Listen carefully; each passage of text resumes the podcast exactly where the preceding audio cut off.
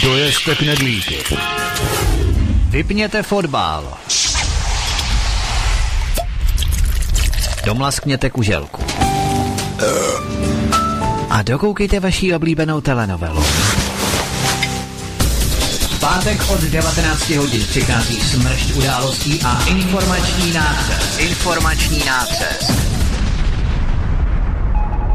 Zapněte si svobodnou vysílačku.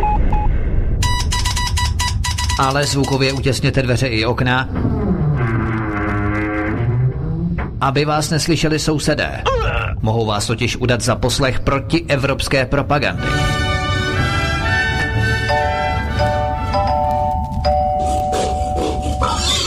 Proto buďte tuctoví, všední a hlavně nevybočujte. Pokud vystrčíte svobodně hlavu, nemilosrdně vás pokosí motorovou pilou. Demokracie? Ano, ale pouze ta po jejich. Proto zapalte svíčky, kupte pár plišáků a semkněte se s námi v boji proti bruselskému terorismu. Šéf redaktor z pravodejského portálu Ironet.cz pan VK komentuje aktuální události posledního týdne na vnitrostátní i zahraniční politické scéně. Das ganze tschechische Volk eine simulantní bande. Zákulisní informace, které se nám vždy nemusí líbit. A komu tím prospějete, co? Geopolitické analýzy, rozvědky, zpravodajské služby. Buďme napřed ve vnímání informačního pole řídících mocenských procesů. Mocenský tenzor je neúprostný. Máte zaseknutý kompas na západ? Každý pátek od 19 hodin si k nám přijďte pro nový, protože nám funguje na všechny čtyři směry.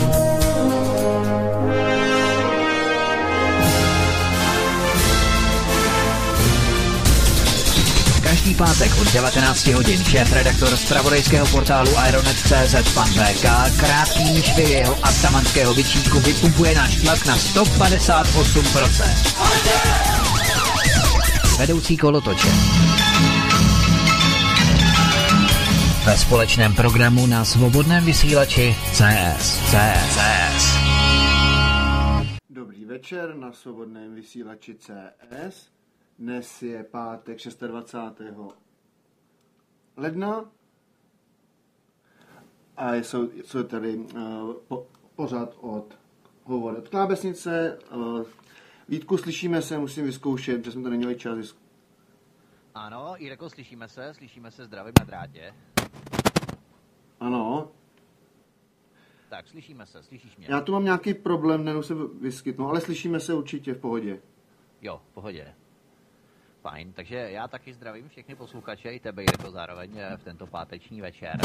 Jsem rád, že jsme se tu opět sešli, slyším tam nějaké trošku uh, chrudí, chrutí v tom uh, Skype spojení, tak snad se to eh, vytříbí do té doby, než začneme ten pořad. Já zdravím tebe, Jirko, zdravím všechny posluchače eh, svobodného vysílače, kteří k nám pravidelně přicházejí v pátek v 19 hodin, aby se dozvěděli spoustu zajímavých informací a novinek, které se odehrály za týden od eh, minulého pátku, kdy se tu pravidelně scházíme. Každý pátek od 19 hodin zdravíme naše pravidelné posluchače, zdravíme zároveň i ty, kteří třeba eh, se o nás dozvěděli a poslouchají nás poprvé. Věřím, že vás eh, upoutáme natolik, že příště se stanete našimi pravidelnými posluchači i vy.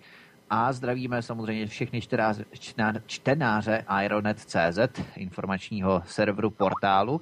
No a zároveň zdravím i tebe VK jako šéf redaktora tohoto portálu. VK, vítej u nás. Já tě také zdravím Vítku, také zdravím všechny ve studiu a zdravím všechny čtenáře Arotu.cz a všechny posluchače svobodného vysílače CS. Budeme dnes hovořit zejména o volbách, o prezidentských volbách, o tom, eh, co všechno probíhalo tento týden a doufám, že to bude velmi zajímavé. Určitě, protože my se nesmíme izolovat do takové sociální nebo řekněme české bubliny, že nic kromě prezidentských voleb neexistuje. Budeme se bavit, eh, samozřejmě včera proběhlo i jednání mezi panem Hübnerem, eh, ministrem eh, průmyslu a obchodu v demisi ohledně litia. Tento uh, problém, nebo respektive tato kauza, která rozvířila scénu, politickou scénu, zejména před volbami, kde byl uveřejněný Ironetem výbušný článek o tom, že měli odklonit uh, přes uh, tehdejšího ministra průmyslu a obchodu uh, pana Havlíčka, Jiřího Havlíčka se mělo, obchodu, mělo odklonit mělo odklonit australským těžařům. Budeme samozřejmě hovořit i o Maďarsku. To bude velmi zajímavé, jestli VK o tom nemá nějaké blížší informace, protože Maďarsko přijalo, vážení posluchači, minulý rok 2017, je to potvrzeno od státního tajemníka ministra zahraničí a od šéfa maďarské diplomacie, přijalo i 1300 uprchlíků. 1300 uprchlíků, které důsledně tajily.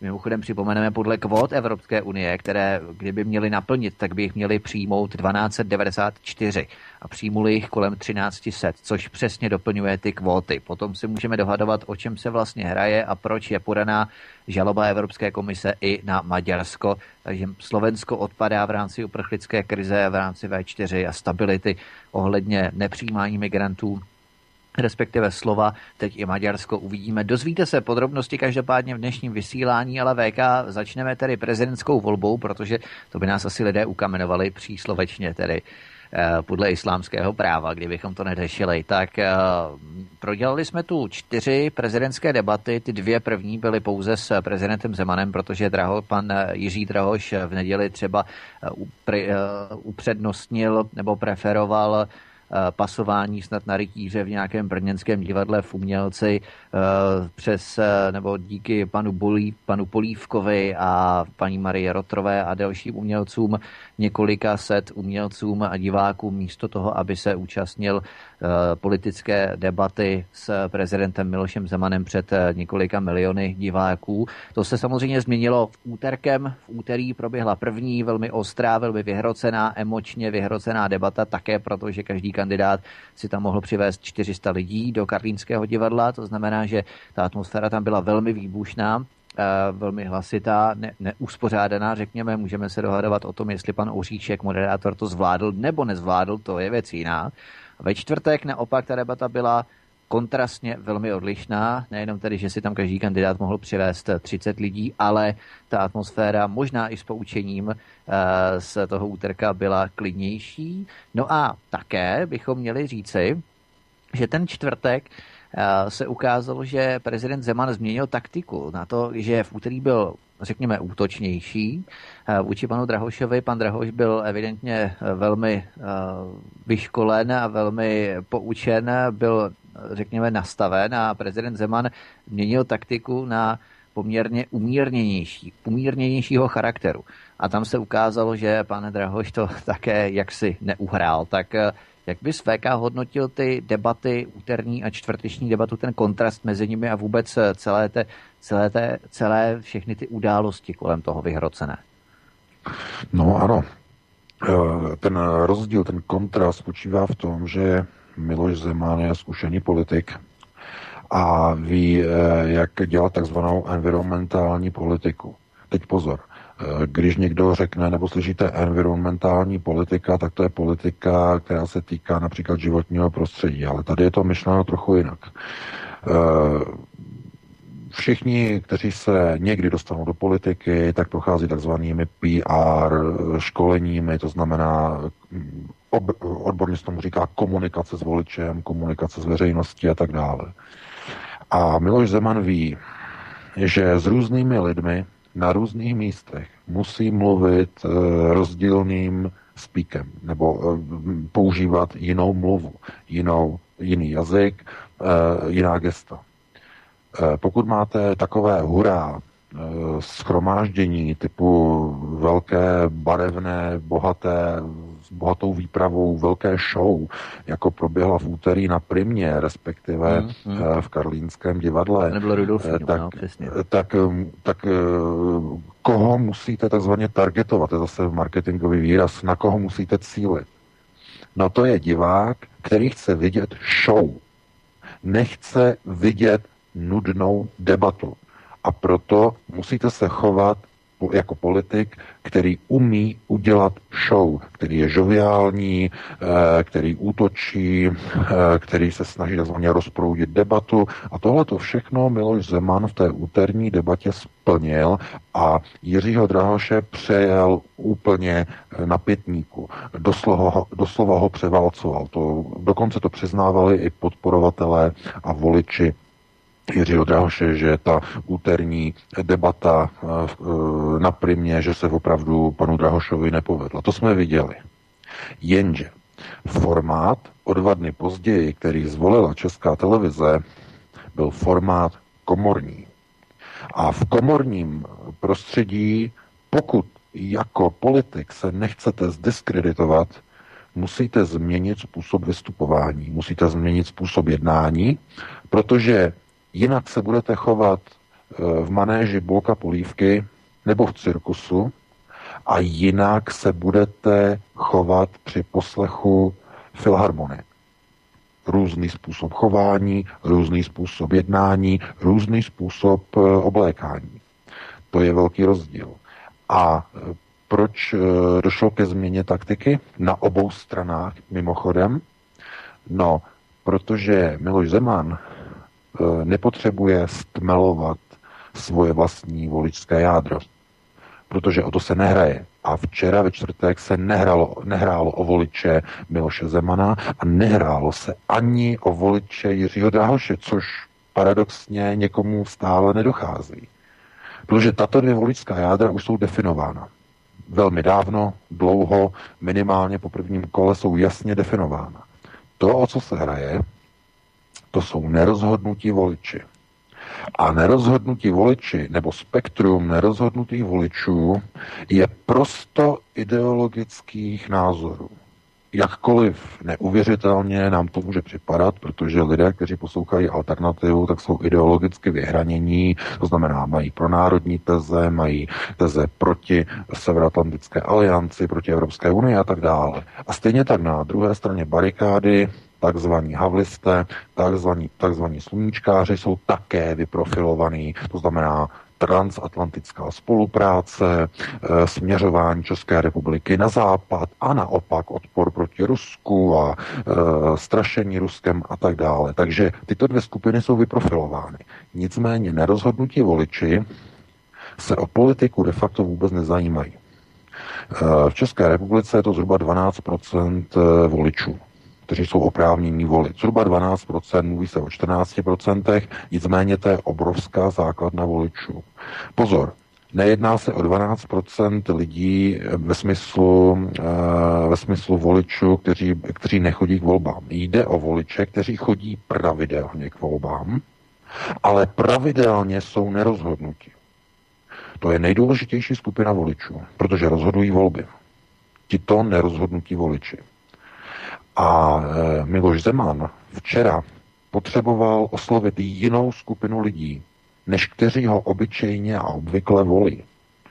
Potřeboval dosáhnout na lidi, kteří jsou umírnění, kteří jsou klidnější, e, kteří jsou rozvahově, řekněme, e, nevyhranění, kteří upřednostňují konkrétní hodnoty, Většinou se jedná o hodnoty různého charakteru, hodnoty kulturní, hodnoty společenské, národní a tak dále. A chtějí pouze takového kandidáta, který jim takzvaně je nejblíž. A tohle je skupina lidí, která tradičně není a nepatří do spektra voličů Miloše Zemana. To jsou lidé většinou e, staršího, staršího věku, lidé trochu bohatší, lidé s většími, e, řekněme, životními zkušenostmi. E, jsou to lidé většinou z okruhu takových lidí, jako jsou různí docenti, lékaři, doktoři a tak dále a tak dále. To znamená lidé, kteří mají svoji profesi, kteří jsou velice pracovně vytížení, ale nemají čas se starat o takzvanou politiku, když je to samozřejmě chyba, ale zkrátka politice se vůbec po, celé, po, celo, po celý rok, po celé volební období se vůbec nevěnují. Zkrátka, než někoho začnou volit, tak skutečně se dívají jenom na to, co ten daný kandidát dokáže nabídnout, anebo neumí nabídnout. A proto to čtvrteční vystoupení včera e, bylo tak jiné, protože na rozdíl od Jiřího Drahoše, k tomu se za chvíli dostaneme, Miloš Zeman věděl, že musí dosáhnout na tyto nerozhodnuté voliče a musí změnit eh, svůj, eh, řekněme, outfit, což on nemá problém, a svoje chování, svoje vyjadřování a zvládl to naprosto skvěle a opravdu s noblesou, musím říct, s noblesou. Nicméně, Jiří Drahoš je v úplně jiné pozici a situaci. A musíme teď eh, to trochu rozebrat. Eh, jakkoliv média v České republice se snažila navodit jiný dojem, naprosto sfalšovaný, tak Jiří Drahoš zaostal za Milošem Zemanem v prvním kole příliš moc. Příliš daleko. Rozsah a rozdíl 12% je katastrofální. Když se podíváme na rok 2013, eh, tak Miloš Zeman měl 24%, 24,2% eh, a druhý Karel Schwarzenberg měl 23,4%. To znamená, zaostal za Milošem Zemanem, Zemanem o méně než 1%, konkrétně o 0,8%. To, k čemu došlo letos, je e, rozdíl 12%. A to je katastrofální rozsah. To znamená, že Jiří Drahoš na to, aby měl šanci vyhrát volby, musel udělat dvě věci. Musel stáhnout za pouhých 10 dnů e, tento náskok, to znamená, tento, to je, mluvíme o e, volebním rozdílu, který definují tvrdí voliči jednotlivých kandidátů, takzvané tvrdé volební jádro. A to je obrovský problém. Takže musel tento náskok stáhnout, ale navíc zároveň a současně zajistit, že Miloš Zeman nedostane žádné další hlasy. To znamená, že bude zdiskreditován nebo že bude vykreslen jako těžce nemocný a tak dále. A ještě do třetice, že získá podstatnou část nerozhodnutých voličů. To, čemu došlo včera, zbavilo Jiřího Drahoše šance na to stát se prezidentem České republiky. Tímto nechci dopředu mm, teď vynášet nějaké soudy, nějaké rezultáty. Znovu opakuji, pokud jste nebyli u voleb eh, dnes, protože máte čas ještě do 22 hodin, tak jděte k volbám a když nemůžete dneska, tak eh, běžte zítra nejpozději do 14 hodin, kdy se volební místnosti uzavírají a volte samozřejmě. Nicméně už dnes a už včera večer bylo jasné a sáskové kanceláře na to reagovaly velmi rychle, Eh, kdy sice upravili kurz, eh, protože Jiří Drahoš byl aktivnější než eh, v úterní debatě na Primě, takže trochu mu zlepšili kurz, ale zároveň upravili kurz Miloši Zemanovi. Miloš, Miloš Zeman je u sáskových kanceláří stále vedený jako, jako, jako favorit voleb. Překvapivě, překvapivě, protože v prvních dnech po prvním kole naopak sáskové kanceláře upřednostňovali Jiřího Drahoše. To znamená, že Eh, nastává moment, který v amerických volbách říká se tomu momentum. To znamená moment síly, kdy máte drive a kdy získáváte na svoji stranu veřejnost. To znamená, to momentum může být pozitivní, jít takzvaně do plusu nebo do mínusu.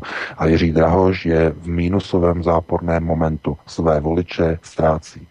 A ta nervozita byla vidět včera na diskuzi, kdy hned v úvodu a on to nemá z vlastní hlavy, to je důležité, protože k tomu se také ještě dostaneme. On hned z, úvodu včera v diskuzi na e, ČT začal útočit na Miloše Zemana. E, co je třeba říct? On musel, jenže už to bylo pozdě. A to, co provedl včera, e, bylo zasazeno do špatného choreografického rámce. Z jakého důvodu?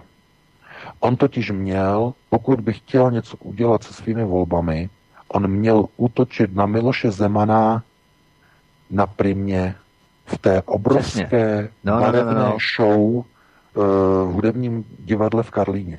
On byl Tam by to fungovalo. S obrovským úspěchem. Ano, Tam, ano, ano. ano. Ale v Rudolfínu včera to bylo nepřístojné a ten výsledek, výsledný efekt je děsivý, zničující a likvidační pro volební kampaň Jiřího Drahoše. Mimochodem, dneska už to bylo vidět na oficiálním Facebooku eh, Jiřího Drahoše, kde lidé začali zklamaně říkat, pane Drahoši, nezlobte se, nebudeme vás volit, včera jste se choval jako, a teď v úvozovkách bylo dobytek. To je, a tohle to říkají voliči Jiřího Drahoše. Protože všichni to viděli, že způsob jednání, jaký zvolil Jiří Drahoš, nepatří do komorního prostředí Rudolfína. Je to jiné místo, jinak definované, lidé se v něm musí chovat jinak. Je to stejné, jako kdybyste šli na fotbal a tam pískali a vzali si vuvuzelu a e, vzali si pivo.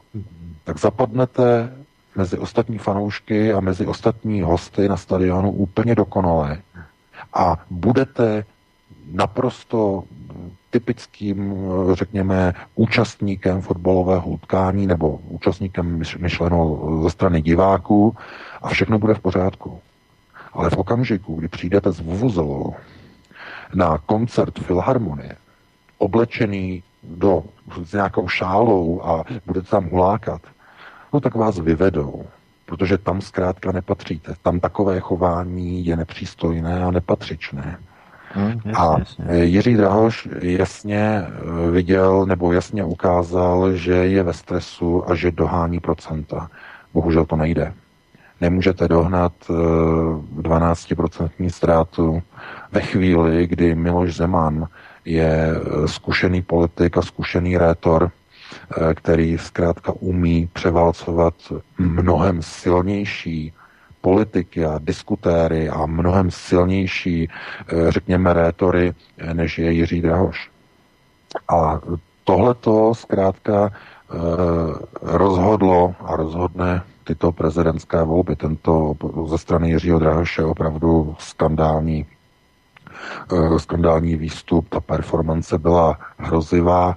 Eh, my jsme připravili zhruba 8 nebo 9 videí v posledním článku na Aeronetu, určitě už jste je viděli, už jste je schlédli, jsou to krátké záznamy těch zásadních klíčových bodů.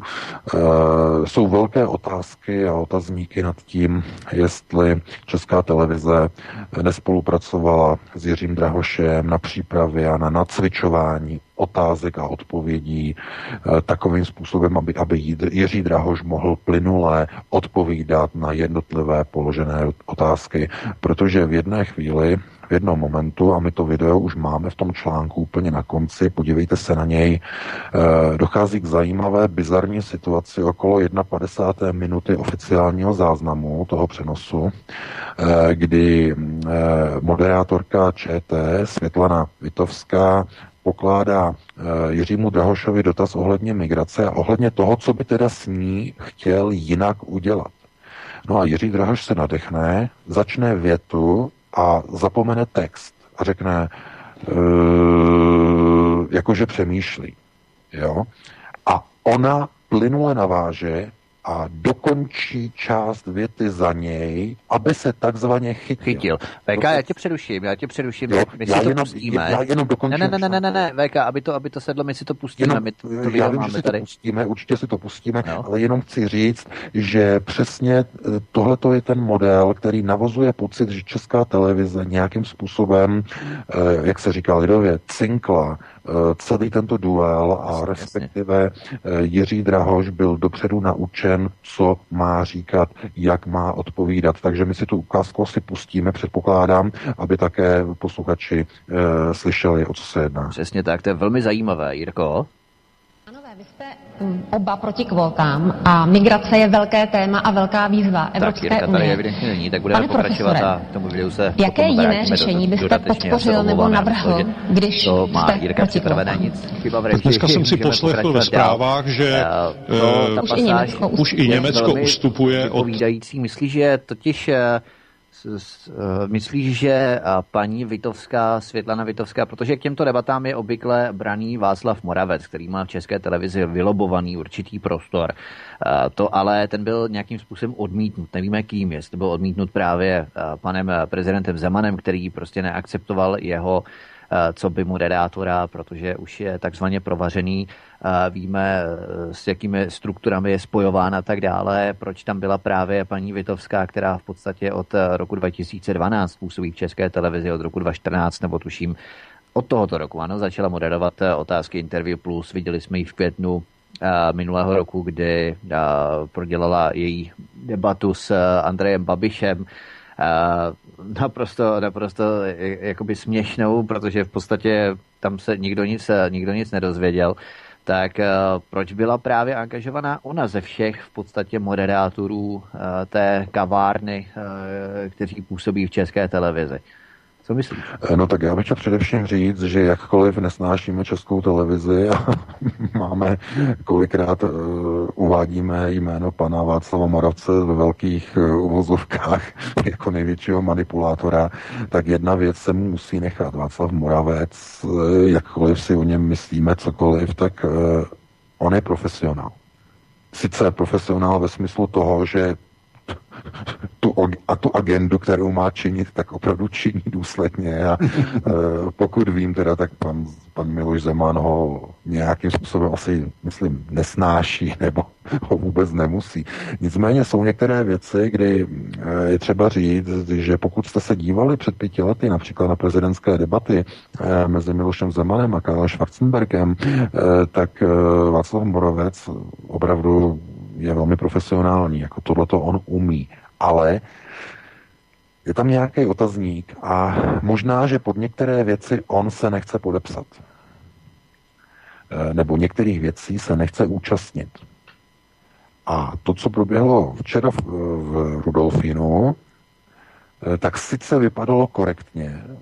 Opravdu mm, tvrdé otázky byly jakoby podkládány nejenom Miloši Zemanovi, ale i se docela zapotil v uvozovkách Jiří Drahoš ohledně otázek na eh, svého bývalého šéfa volební kampaně pana Klein, eh, teď... Eh, Klein Beast, tuším, mně se taky ano, ano, Klein Dienst, nebo tak Klein Dienst, nebo tak nějak, eh, takové německé jméno. Takže, protože ten byl napojený na kauzu a všechny na firmy okolo Davida Ráta. Takže to byla taková kauzička, které, ze které se trochu jako jako měl zapotit mm. Jiří Drahoš, ale bylo to, vypadalo to jako kdyby byl na to připraven, na tu otázku, jako, aby to vypadalo, že celá diskuze není směřována pouze proti Miloši Zemanovi a jeho napojení eh, na lidi, eh, jako je eh, pan Nejedlý a pan Minář a tak dále. Aby to jako nevypadalo, aby to bylo vyvážené. Nicméně ta epizoda okolo té 50. minuty přenosu, kdy mu paní Vitovská panu Drahošovi napovídá, jak má dokončit větu, tak to je do jisté míry silným způsobem odkopávající ukazuje na to, že i způsobem mluvení Jiřího Drahoše vypadal, jako kdyby eh, měl něco v hlavě a odříkával naučený hmm. text. Byl navrčený. Protože i učitelé si toho všimnou, že když nějaký student je takzvaně nabiflovaný, tak eh, ty informace překládá a předkládá u té tabule přesně slovo od slova tak, jak to stojí v té knize jo, nebo v té učebnici. To znamená, je to takzvaně nabiflované a teče to z něho jako voda e, z nějakého kropáče. To znamená přesně v daném pořadí a je to nabiflované, je to vidět, je to slyšet. A to právě působilo přesně takhle ze strany Jiřího Drahoše. Vzhledem k tomu, že on je šéf Akademie věd České republiky, tak by snad měl být schopný mm, diskutovat, já nevím, vlastními slovy nějak eh, podle vlastních myšlenek, ale evidentně Jiří Dráhoš je skutečně chemik. A opravdu na to není zvyklý vést nějaké dlouhé debaty a e, tohle je problém, protože pokud jdete do politiky, a pokud jdete do jakékoliv politiky, to je úplně jedno, jestli je komunální nebo ta nejvyšší, jestli je to, já nevím, ústavní funkce, jako je prezidentská nebo jiná, tak musíte zkrátka mít dobrou vyřídilku, musíte umět mluvit a hlavně musíte umět vyjádřit svůj názor. Eh, když si pustíte jakoukoliv sekci nebo segment včerejšího povídání pana Drahoše, tak to bylo samé. Eh, musíme se rozmyslet, já nevím, myslím si, můj názor je takový a není to má věc, je to de- otázkou debaty a diskuze a prezident nemá pravomoci a pokud vláda rozhodne a to znamená, eh, ten kandidát zkrátka už dopředu říká, že nemá názor, že neví, že si myslí, že uvažuje, že je to třeba zvážit, je třeba debatovat, je třeba diskutovat. Eh, tohleto je přesně ten newspeak takzvané akademické debaty. Úplně jako vystřižený. Hmm. Jenže akademická debata tu můžete vést skutečně jenom ve výzkumném ústavu nebo vést ji v akademii věd, ale nemůžete vést politiku a vyjadřovat své politické názory akademickým newspeakem. Protože to působí neuvěřitelně hloupě. Protože to ukazuje, že nemáte politický názor, že jste želé, že jste žužu. A to neznamená, že bychom říkali, že Jiří Drahoš je hloupý, to chraň pámbu, to určitě ne. Ale zkrátka v politice musíte umět ostře, krátce a jasně definovat své postoje, své názory. To je jistě parketa Miloše Zemana, bez pochyby. Nicméně Jiří Drahoš byl do své funkce instalován a bylo to vidět včera, kdy neříká svoje slova. Vůbec. To nebyla jeho slova, to byla slova Michala Horáčka. Slyšeli jste určitě dobře, jakým způsobem reagoval Jiří Drahoš na otázku, jakého zahraničního politika si nejvíce váží. Uvedl Andreje Kisku. A způsob, jakým to řekl, to je přesně ten uh, typický způsob mluvy, jaký použil Michal Horáček v tom svém sfalšovaném videu, ve sfalšovaném videu svého rozhovoru s Milošem Zemanem, jak tam chválí Andreje Kisku. Takže Jiří Drahoš přebírá nejenom názory, ale i způsob mluvy Michala Horáčka, protože on, i když prohrál v první, eh, nebo v prvním kole voleb, tak on i hned předal svoji podporu a i hned běžel za Jiřím Drahošem. Ještě nebyly sečteny všechny hlasy a on už běžel do volebního štábu Jiřího Drahoše a vyjádřil mu podporu. A od té doby je všude s ním. Všude.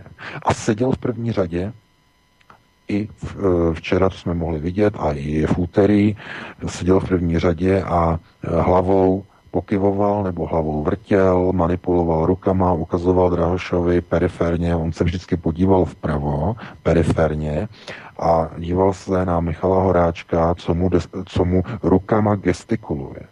To znamená ru, ru, roztažené ruce, eh, ruce v kříži, roztažené eh, prsty směrem dolů, eh, to znamená uklidni se, Jirko, uklidni se, neútoč na, na to je moc, to je moc, uklidni se. Jo, takové tyto, tyto jakoby hokejové, ta hokejová gesta, když se někdo rve na ledě, tak trenér hned vyskočí a skříží ruce, ukazuje uklidni to, uklidni to, jo, tady tím způsobem, takže ano, Michal Horáček se stal koučem Jiřího Drahoše.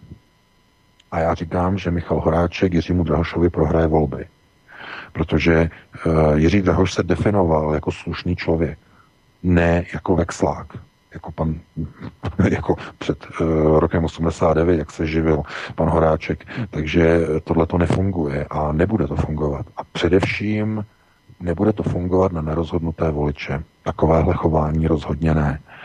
Eh, víte, pokud se definujete jako slušný člověk, tak tu svoji fazonu si musíte ponechat eh, až do konce. Zkrátka jet tu slušnou fazonu až do konce a nemůžete provést to, co provedl ke konci včerejší debaty eh, pan Drahoš.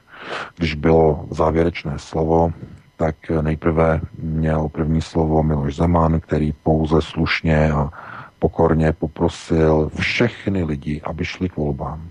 A nikoho ani nevyzval k tomu, aby eh, volili jeho, aby volili Miloše Zemana. Vůbec ne. Jenom poprosil lidi, všechny lidi a řekl jim, jděte k těm volbám a jděte volit.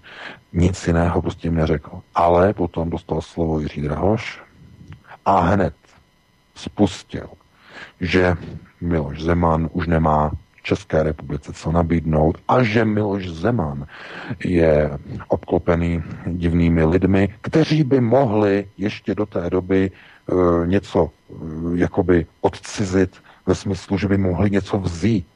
Něco vzít, že by mohli. E, to znělo, jako kdyby říkal, že by mohli něco ještě České republice jako ukrást, jako odcizit. E, to, to byla samozřejmě, to byl odkaz Michala Horáčka na e, Zdeňka Nejedlého a na pana Vratislava Mináře.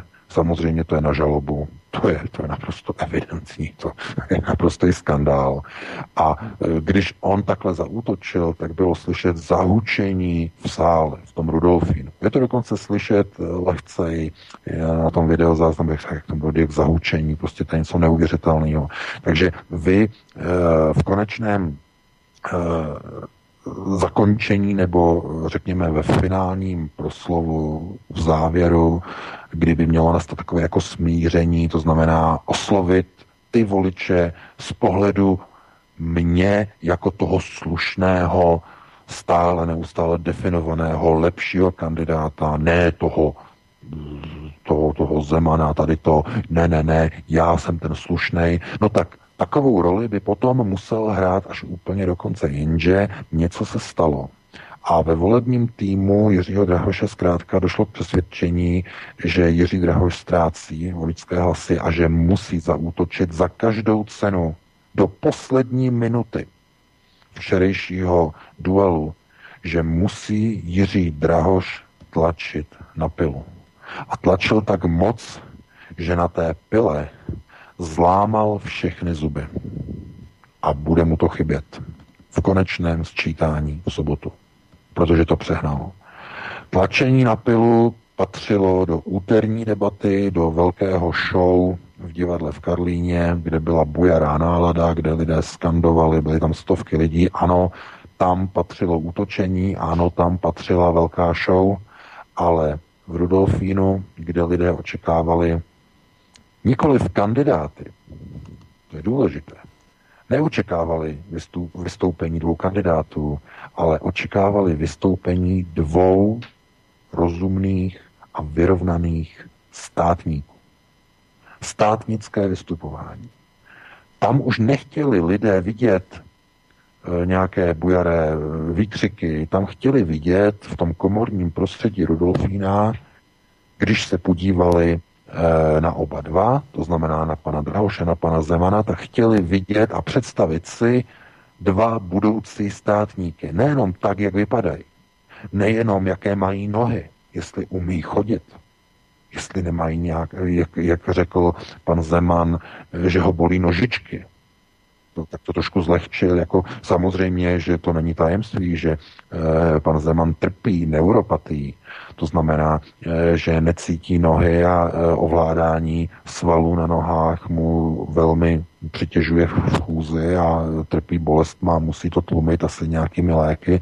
To není nic, e, nic co by někdo někomu záviděl. A e, takže, ale o tom není politická funkce prezidenta, protože e, politická funkce prezidenta je o tom, jak umíte mluvit, jak umíte myslet a jak umíte prosazovat e, národní zájmy. Protože národní zájmy můžete prosazovat i s hůlkou v ruce, jako Winston Churchill který potřeboval chodit o hůlce, ovšem nikoli ze zdravotních důvodů, ale z důvodu svého těžkého a dokonce i medikálně potom léčeného alkoholismu, respektive závislosti na alkoholismu. On propíjel noci a potom ráno nebyl schopen chodit, ale musel, takže chodil o hůlce, protože se motal. To, že byl Winston Churchill alkoholik, to je, to je známá věc, to není nic, eh, co by bylo tajné ale nevadilo to výkonu jeho funkci. A musíme se podívat eh, na eh, mnoho dalších příkladů, kdy prostě zkrátka vidíme, že jestliže eh, někdo chce prosazovat a být prezidentem a prosazovat některé zájmy, tak nebude běhat maraton, ale musí mít pevné zásady a může prosazovat politiku klidně, i kdyby nakrásně k tomu došlo, při nejhorším i klidně z kolečkového nebo z toho, eh, no, z kolečkového křesla, jako z vozíčku. Jo? Franklin, Franklin Roosevelt byl na vozíku, že? Ano, ano, ano, no. ano, Franklin Delano Roosevelt byl na vozíčku a nebránilo to, to nijak výkonu jeho prezidentské funkce v Spojených, ve Spojených státech. Takže to jsou jenom takové různé příklady toho, že to, jak máte nohy, je dokonce diskriminující ve vztahu tomu, když eh, někomu říkáte, hele, ty máš špatné nohy, tak nemůžeš dělat funkci. To je diskriminace. A divím mm-hmm. se, že zrovna... Inkluze, uh, že jo?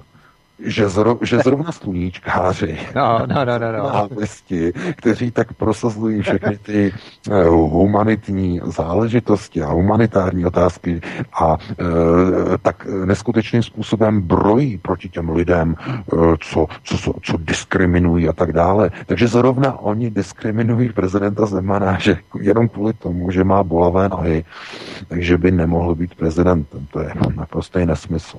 Nicméně tohle to nemá eh, Jiří Drahoš ze svého, nebo ze své mysli, ze své hlavy. To je součást eh, informací, které dostal při, desetine, eh, při desetidenním tréninku a školení od Michala Horáčka, který mm, je s ním neustále úplně všude a říká mu, jakým způsobem má jednat proti Miloši Zemanovi, jakým způsobem ho de facto ostrakizovat, ale Tohle by možná fungovalo, kdyby e, tuhletu práci diskreditace Miloše Zemana vzal do ruky někdo, e, kdo zkrátka byl třeba 20 nebo 30 let v politice a ví, jakým způsobem využít třeba slabosti Miloše Zemana a jakým způsobem naopak ukázat svoje přednosti a ve volbách ho porazit. E, tady se spíš ukazuje, že Jiří Drahoš byl, byl vybrán jako nekonfliktní osoba, kterou bude možné vykreslovat před uh, pražskými voliči, když to teda, tak, teda takhle přeženu, eh, a voliči, řekněme, mladými a mladšími, tak bude ho možné vykreslovat jako toho v kontrastu daleko, eh, řekněme, zdravějšího a zejména daleko slušnějšího, než je pan Miloš Zeman. Jenže tahle ta aureola, tahle ta svatozář, zkrátka včera v Rudolfínu zhasla a zhasla především pro mnoho Drahošových voličů. Vys eh, ty reakce na jeho Facebooku. Takže eh, my samozřejmě uvidíme, jakým způsobem volby dopadnou, jak velký rozdíl to bude.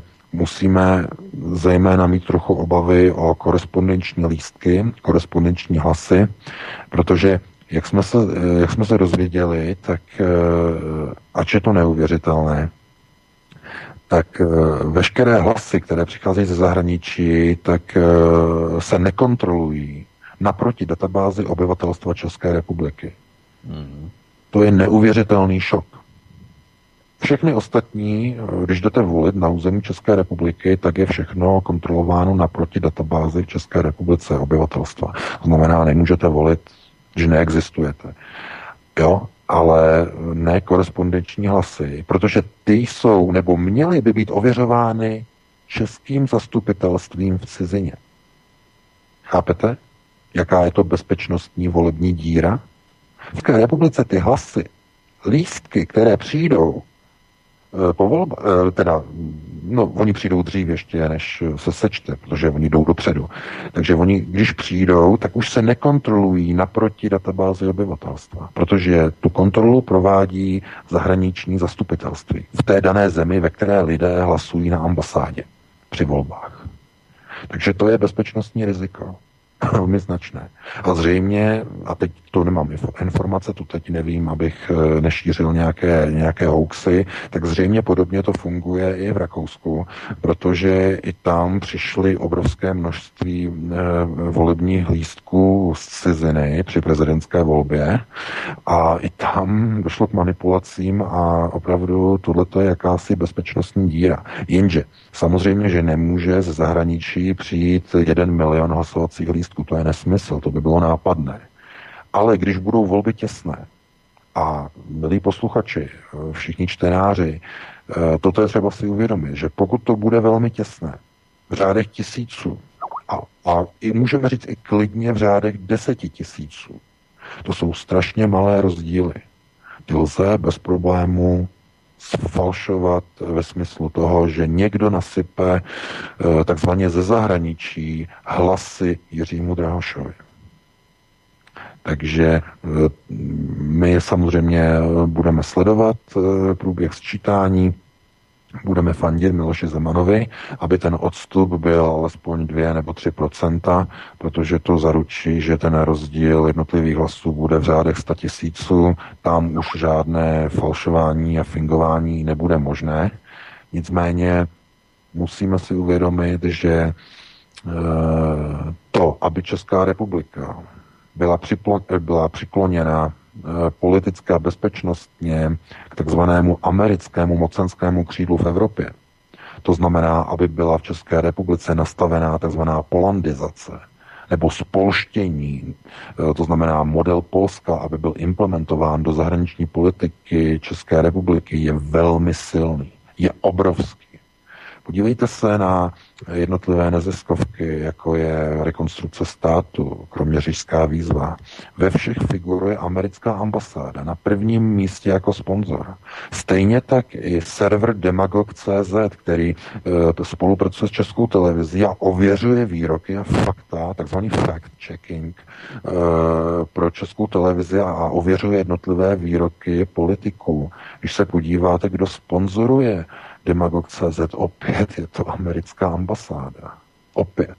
A kdo je zaměstnancem eh, nebo kdo řídí Demagog.cz? No jsou to 20-letí eh, studenti eh, nebo 25-letí, kteří ještě studují na Filozofické fakultě v Praze, Fakulta sociálních věd v Praze, Univerzity Karlovy, Masarykova univerzita. Znamená lidé bez naprostých životních zkušeností Eh, to je, jak tam napsal v diskuzi administrátor, to je úplně přesně takhle, já to vidím úplně stejně, to je eh, naprosto jednoznačné, protože lidé, kteří nemají životní zkušenosti a eh, dělají takzvaně fact-checking, nebo se snaží v podstatě jakoby certifikovat a definovat to, co je pravda, tak ti lidé zkrátka nevědí vůbec to, co dělají, protože sponzoruje a financuje americká ambasáda, eh, oni spolupracují s českou televizí, ta od nich očekává nějaké konkrétní výstupy, to znamená rozhodně ne to, že eh, by preferovali nebo že by ve svých výstupech eh, psali a uváděli, že tady Tomio Okamura, že měl správné výroky a někdo já nevím, z řad eh, pravicové opozice, třeba pan Kalousek, že měl špatné výroky a tak dále a tak dále. A pokud oni třeba dělají takzvaný fact-checking, tak eh, to udělají třeba tak, že 28 výroků pana Zemana eh, bylo nepravdivých a jenom tři byly pravdivé a u pana Drahoše obráceně 30 pravdivých a pět nepravdivých. Oni tam nemůžou dát nulu, protože to by bylo už se podezřelé a dají tam jenom pět nepravdivých výroků a tak dále. A když to rozebírá děláte ten fact-checking, tak vidíte, že ve skutečnosti oni nenazývají tu věc, že by byla nepravdivá, ale nazvou ji třeba, že je neověřená. To je velmi teď moderní, hlavně ve Spojených státech eh, u PolitFact a na Snopes.com a u různých tady těch serverů, že oni už se bojí eh, označit to, že ten výrok je false, znamená, že je nepravdivý a oni tam napíšou, že nelze ověřit. Unverifiable. To znamená neověřitelný. A to stačí. To stačí k tomu, aby potom CNN tu informaci převzala a řekla server ten a ten, Breitbart News, uh, Infowars.com, že oni šíří nepravdivé informace. A když jdete potom po stopách, tak zjistíte, že ta, ty informace nebyly označeny jako nepravdivé, ale pouze jako nezdrojově nedohledatelné. No a zdrojově nedohledatelné, pokud jde o interní informace, takzvaných whistleblowerů, to znamená u lidí, kteří vynáší informace, tak u nich musíte chránit jejich identitu. U nich nemůžete zdrojovat informace. Přesně tak, přesně tak. No. Pokud tedy se nejedná o Edwarda Snowdena, eh, který eh, se identifikoval a tím proti sobě poštval americkou tajnou službu a musel utéct ze Spojených států, aby ho, aby ho ne, nezastřelili. Takže e, tohle to zkrátka je celé nastavené způsobem, že pokud neodkryjete svoje fakta, to znamená neodkryjete zdroj svých informací, tak oni vás okamžitě označí, jako že to je prostě neověřitelný, nebo dokonce dezinformační šum a že to, je, že to zkrátka není pravda. A o nich s tím sledují dvě informace, eh, nebo eh, dvě cesty, nebo dva cíle. Chtějí, aby jednak spravodajský server nebo nějaká televize nezávislá, aby byla onálepkována jako nedůvěryhodná, a nebo, a to je možnost B, i když velmi nepravděpodobná varianta, aby to ten mediální server donutilo odkryt zdroj svých informací, což samozřejmě nikdo neudělá, protože tím by zlikvidoval všechny své informační zdroje a nikdo už neposkytoval informace, protože by tím redakce de facto práskla své, své informátory, kterým by šlo o život a kteří by ztratili práci za to, že vynáší informace a tak dále a tak dále. Takže zpravodajství dneska je informační válka. Jednoznačně. Pokud dneska chcete přinést pravdivé informace, tak vstupujete do války s mainstreamovými médii, do, do války s organizacemi, jako je Demagog.cz a de facto a potažmo eh, do války s jejich sponzory s americkou státní mocí, s americkou ambasádou a e, o to už opravdu jde takzvaně o krk, jde o hubu. Protože tím způsobem e, de facto útočíte proti americkým zájmům nejenom České republice, to všude, ve všech evropských zemích úplně. E, takže e, my, když jenom chceme nějakým způsobem přinést informaci o tom, co se stalo, přinesli jsme včera zase Eh, lík další uniklou informaci o tom, jaký bude seznam eh, volební, eh, tedy těch diskuzních otázek, těch diskuzních okruhů z České televize. To také je možné jenom díky tomu, že máme svůj informační zdroj přímo v redakci zpravodajství České televize. Jeden z dobrých lidí nám poskytuje do redakce vnitřní informace, takže víme, ale informovat a uvést eh, jeho identitu by znamenalo ho úplně mm, kariérně zničit, by ho, by ho, by ho zastřelili za to, že takzvaně úplně nedrží bednu s lidmi na Kavčích horách. Takže eh, je dobře, je určitě dobře, že eh, lidé stále si všímají různých nejasností. Je dobře, že si všímají takzvaných chyb v informačním poli. My jsme za to velmi rádi, že stále podporují alternativu a teď je hlavně důležité, aby lidé opravdu, já se budu opakovat, ale je opravdu důležité, aby lidé se zvedli a šli volit, aby volili pana Miloše Zemana, aby ještě dneska do 22 hodin, anebo zítra nejpozději do 14 hodin, aby uh, vhodili svůj hlas panu Zemanovi, protože hrajeme o všechno, hrajeme o národ, hrajeme o ukotvení národních zájmů a hrajeme zejména proti lidem, kteří obklopují pana Drahoše. My proti panu Drahošovi nemáme naprosto nic, protože o něm to není. Tyto volby nejsou o panu Drahošovi. Tyto volby jsou o lidech, kteří vodí pana Drahoše jako loutku, jako marionetu. A způsob toho vození nebo vodění jsme viděli včera Rudolfínu, bohužel. Takže já bych ti předal slovo, máme konec první hodiny, předal bych ti slovo Vítku, dali bychom si přestávku a příš, příští hodinu bychom pokračovali v dalších tématech. Ano, VK, já jenom jestli můžu, budu pokračovat nebo navázal bych jenom v posledním vstupu ohledně Nejprve tedy, když vezmu ty věci, o kterých si mluvil, tak postupně ohledně pana Moravce, tak vzpomínáme si na jeho schůzku, respektive setkání v restauraci u přístavu Pražské Zbraslavy v roce 2013, eh, kde se setkal s tehdejším šéfem útvaru pro odhalování organizovaného zločinu OOZ Robertem Šlachtou a předsedkyní Pražského vrchního zastupitelství Lenkou Bradáčovou. Takže to je jenom k těm skupinám a strukturám, na které je napojený. Tak eh, to je jedna věc. Eh, ohledně toho Rakouska, v tom květnu 2016, tam je to také velmi zajímavé, jenom abych, abychom si udělali takový stručný vhled do toho, jak to probíhalo, tak eh, tam v podstatě vyhrál Alexander van der Bellen, který podporuje islamizaci Rakouska. Bellen, Bellen nakonec dostal 50,35%. Norbert Hofer z rakouských svobodných dostal 49,65%. Eh, Rozdíl byl 31 tisíc hlasů. Ano, 31 tisíc hlasů ve prospěch Belena.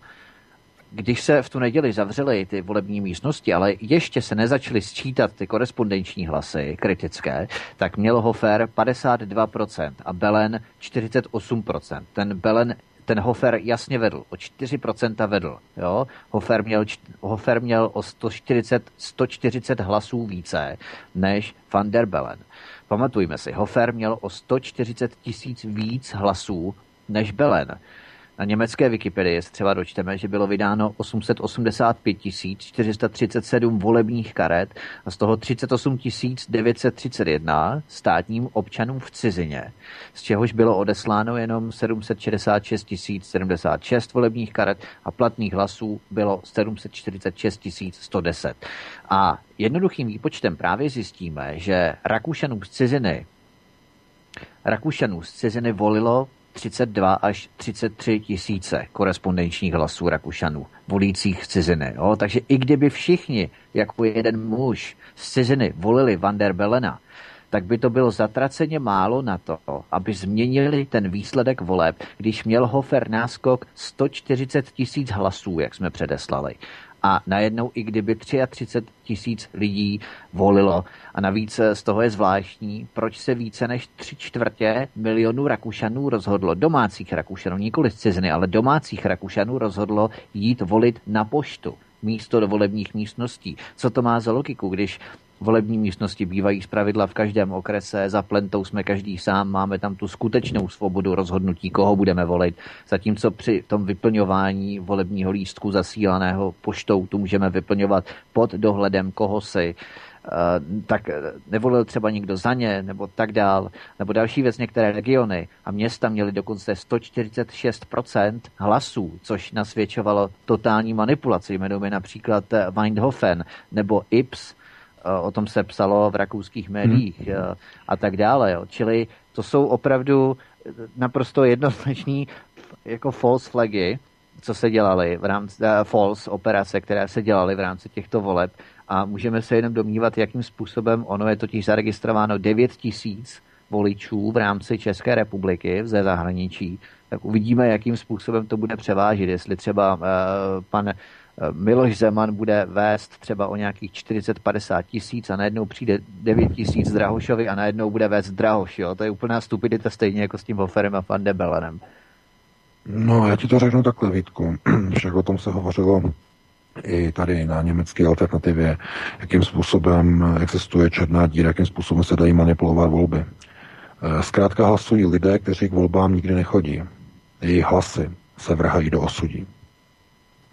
Že oni, oni se to nedozví, neví, že lidé. volili v podstatě. Oni se to nedozví. Mm. Takže proto je důležité v každých volbách, proto většina států nikdy neuzákonila povinné volby, protože jim to vyhovuje. To znamená, že čím více lidí nechodí k volbám, tím větší takzvaný půl, bazén eh, volných hlasů se dá manipulovat. Jo, to je jedna, jedna z možností, teď tady nechci pro boha nikoho navádět, jenom pouze odhaluji, jak to funguje. Hmm. Když je třeba. Oni to nedělají vždycky. Oni to tak, tak to dělají jenom, když je třeba. A e, z tohoto půlu volných baze, tohoto, těchto hlasů, když se nehlasují, lidé, kteří nikdy nehlasují, e, tak e, třeba v tom Rakousku to bylo tak, že ty hlasy za ně byly odeslány poštou. Tady tím způsobem. Mm. A když se nepoužívá pošta, tak se to použije jako zahraniční hlas. Hlas ze zahraničí. To znamená, pošle se přes ambasádu z ciziny do sčítací komise, centrální sčítací komise. Takže je několik možností, jakým způsobem se dají ovlivňovat volby, ale v případě České republiky lze ovlivnit volby v řádech deseti tisíců. Jo, v deseti tisících tam, tam je to možné. E, samozřejmě, že nikdo do toho vrtat úplně hluboko nebude, protože ty strany, které se dostanou do parlamentu, tak ty jsou rády, pokud mluvíme o parlamentních volbách. Eh, ty jsou rády, ty do toho nebudou vrtat. Hmm, samozřejmě, no. Při, přilepšil, eh, aby se dostali, protože třeba pan Kalousek, TOP 09, evidentně neměla skoro šanci se dostat do parlamentu. Najednou přišly hlasy ze zahraničí, najednou, ale to by bylo na jinou diskuzi. A i hnutí stan se dostalo také najednou. Takže ano a díky tomu má teď Andrej Babiš problémy sestavit vládu, protože kdyby se tyto dvě strany nedostaly, tak bude mít zhruba 88 křesel a bez problému by se stavil eh, jenom dvoukoaliční vládu, to hmm. znamená jenom z jednou stranou. Dostal by se například eh, do hnutí, měl, eh, vláda by byla sestavena bez problému, hnutí ano plus komunisté, nebo hnutí ANO plus SPD, nebo hnutí ANO plus jakákoliv jiná strana. Jenže v této chvíli potřebuje Andrej Babiš tři strany do koalice. To znamená eh, ne jednoho, ale rovnou dva koaliční partnery. Takže mu to zkomplikovalo situaci, no a z toho potom pramení všechny tady ty problémy a důsledky a tak dále a tak dále. E, nicméně proto je třeba taky důležité, a mluvíme o tom častokrát, že je třeba chodit k volbám, aby účast byla co nejvyšší, aby ten rozdíl mezi vítězem a poraženým byl co největší, protože tam už se manipulovat nedá. E, I když v Rakousku dělali všechno možné, co šlo, ale tam to přehnali. Proto ústavní soud ty volby, to, e, ten první pokus o prezidentské volby, proto je zrušil, protože tam byly obrovské rozpory 145% eh, účast, volební účast, 128% a takové další šílenosti. No. Tam to nebylo zvládnuté manažersky a logisticky, tam to nebylo zvládnuté. Prostě se to provalilo, bylo to moc. Takže oni to potom udělali jinak, tam potom došlo asi s rozdílem 140 tisíc hlasů, že nakonec eh, se čekalo půl roku, více než půl roku se zajišťovaly způsoby, aby se do rakouské sčítací komise ze zahraničí dostali odpovídající hlasy tak, aby to dalo tu majoritu a to vítězství pro fan, Bel, pro fan Belena. Takže mm, je mnoho způsobů, mnoho možností, ale mm, v systému řízení zkrátka, pokud někdo, nějaká moc si přeje, aby daná republika, daná země e, šla určitým směrem, tak zkrátka se tomu odporuje jenom velmi těžko, protože pokud to nejde po dobrém, tak e, se buď zmanipulují volby, nebo se odstraní premiér takzvaně se kriminalizuje, to se právě děje v České republice, nebo se svrhne jeho vláda pomocí policejních plukovníků, kteří vtrhnou do úřadu vlády. Rok 2013, svrhnutí nečasové vlády, opět za asistence americké ambasády, respektive lidí napojení, aby jsme neříkali, že přímo američané to ne, ale lidí napojených do blízkosti v americké ambasádě. Takže my to vidíme, to se děje. To je přímo přímo tady, přímo se na to díváme, přímo je to okolo nás a lidé si myslí, že zkrátka se takovéhle věci nedějou, ale ano, dějou se manipulace voleb v prezidentských volbách v Rakousku, kriminalizace současného nebo dezivovaného premiéra v České republice, odstřelení Petra Nečase, premiéra v roce 2013. Takže ano, tyhle ty věci se dějou a my jenom musíme usilovat o to, aby lidé šli k volbám a aby obrovským způsobem podpořili Miloše Zemana, aby byla znemožněna ona manipulace e, s různými hlasy ze zahraničí a ze vzduchoprázdna a z nejbližšího vesmíru.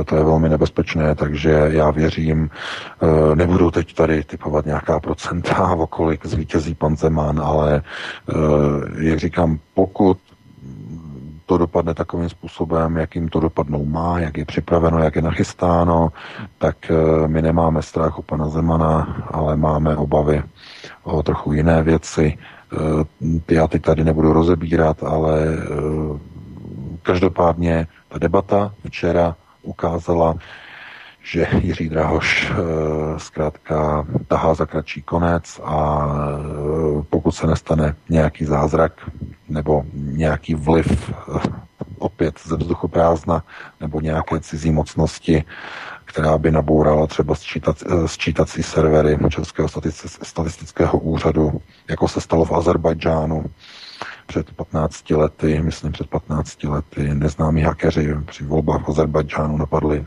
eh, a změnili tam des, hlasy v desítkách procent a nikdo do dneška neví, kdo to udělal. Jenže O Azerbajdžánu můžete říct, že to je banánová republika, nebo spíš ropná republika, protože tam mají velký zájem američany mimochodem.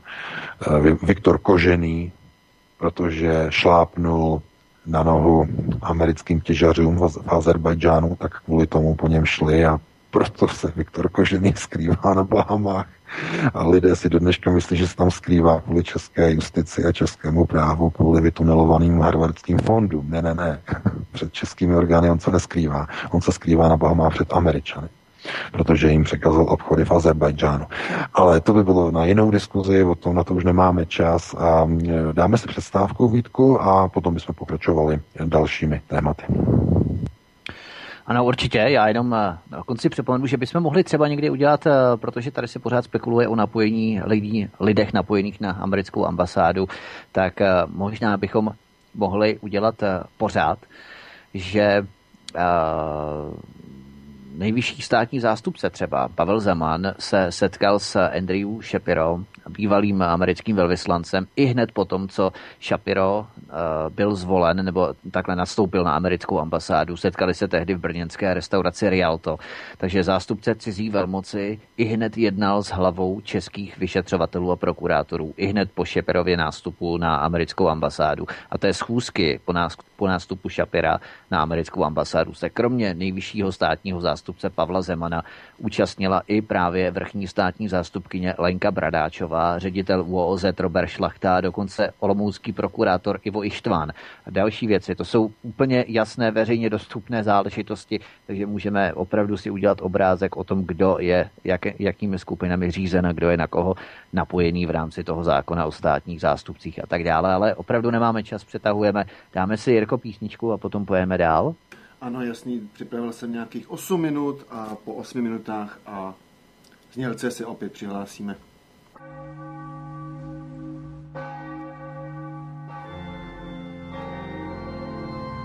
Také byste rádi věděli, kam půjdou naši politici na zasloužený odpočinek ke spánku na věčnost? Přímo z poslanecké sněmovny přes americkou ambasádu až do strašnického krematoria. Pojď stoupat jak dým, až tam, kam jen mohou. Chceme je nechat sedět v poslanecké sněmovně tak dlouho, abychom jim házeli my lístky do urny, než v té urně skončí oni sami. Co takhle jim dát do rukou hrstku tabletek Viagry? Aby ukázali, že se dokáží za náš národ konečně postavit? Oh yeah! V pátek od 19 hodin přichází smršť událostí a informační nácest. Informační nácest. Každý pátek od 19 hodin šéf-redaktor z pravodejského portálu Ironet.cz pan VK krátkým švy jeho atamanského vyčínku vypumpuje náš tlak na 158% vedoucí kolotoče. Ve společném programu na svobodném vysílači CS. CS. CS. Takže posloucháte svobodný vysílač CS, hovory od, kláves, od klávesnice a začíná druhá část. Vítku, slyšíme se, musím otestovat, mám tu nějaký problémy. Ano, slyšíme se, Jirko, vzá, je to vzájemný. Ano, ano, je to dobrý. Ono je totiž těžký opravovat něco, když jede se živě, takže následující hodinka je vaše, tvoje a pana VK. Jo, díky Jirko. Já jsem rád, že můžeme pokračovat v naší debatě. VK, my se také slyšíme s tebou, zdravíme tě zároveň. Ano, ano, slyšíme se. Já se jenom zeptám, jestli teda pustíme tu ukázku uh, té nápovědy paní Vitovské panu Drahošovi, jestli tam bude ten záznam. Ano, ano, já jsem neviděl, jestli to teda ještě budeme brát nebo nebudeme. Jirko, můžeme to pustit, tu ukázku? Ano, samozřejmě. Takže ji pouštím, má jen 19 sekund. Ano. Oba proti kvótám a migrace je velké téma a velká výzva Evropské unie. Pane profesore, jaké jiné řešení byste podpořil nebo navrhl, když jste proti kvótám? Tak dneska jsem si poslechl ve zprávách, že uh, už i Německo ustupuje. Už i Německo ustupuje od... Teď vše.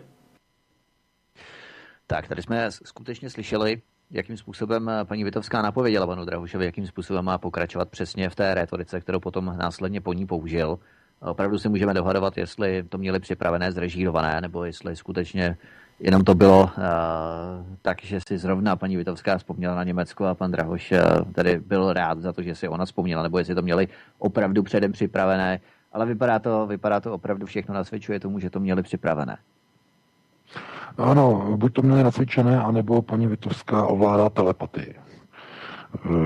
Takže se můžeme dohodovat, jedna z těch možností určitě bude pravdivá a která z nich to je, to necháme na posluchačích.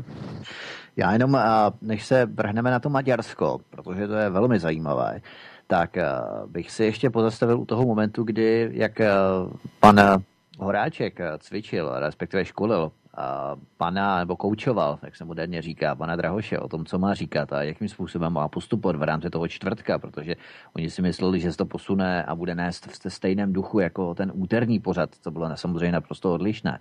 Tak eh, jak pan Drahoš se v jednom okamžiku holedbal tím, že v souvislosti právě s Jakubem Kleinbístem, Holedbal se tím, že on je schopný přece vládnout, on je zvyklý vládnout a zvyklý udílet rozkazy a tak dále. Všimnul si z toho VK, jak eh, se tam snažil přemýšlet a v podstatě navnadit ty voliče, že on taky přece je schopný udílet rozkazy stejně jako Miloš Zeman, protože mnoho lidí říkalo, že není schopný právě, tak on to tímto způsobem chtěl vyvracet. Ano, on reaguje, oni mají zpětnou vazbu z médií, oni si všímají všech těch komentátorů, eh, kteří radí Jiřímu Drahošovi velmi intenzivně, co by měl změnit.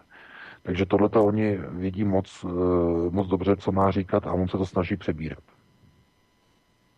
Hmm, hmm.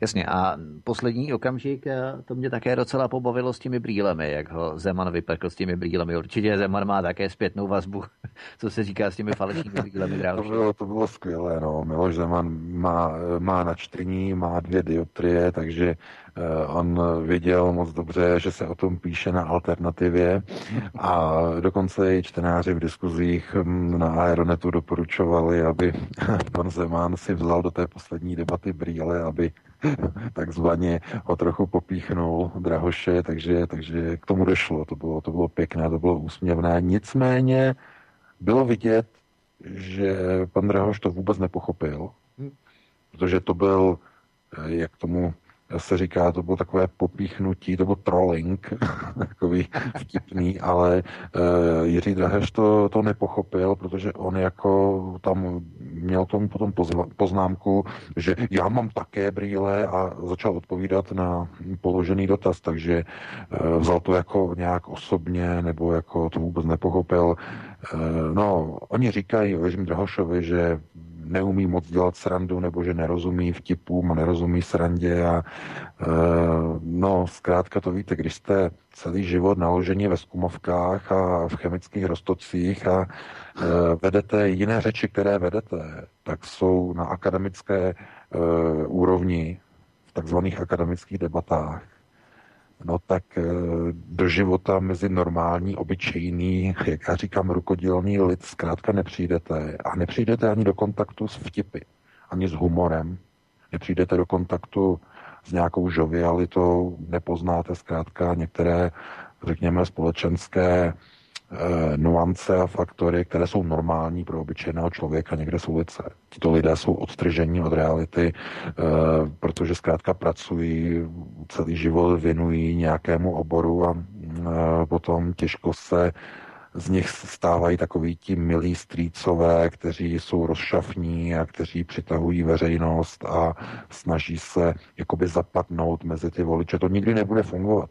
To je jako kdyby vysokoškolský profesor, um, který pan Drahoš mimochodem opravdu je, tak eh, jako kdyby přišel někam do nějakého, řekněme, světa, klubu, eh, který, já nevím, má, jak bylo ještě za komunistů, nějaké mm, třetí nebo čtvrtá cenová skupina eh, do výčepu a tam prostě někde se snažil zapadnout do toho kolektivu. Zkrátka nebude fungovat, Eh, všichni se na něho budou dívat jako na exota, co tam dělá. A nemusí se ani chovat nějak zvláštně, ale pouze tím způsobem jeho chování zkrátka se odlišuje a lidé to podvědomě cítí, že nereprezentuje jejich zájmy.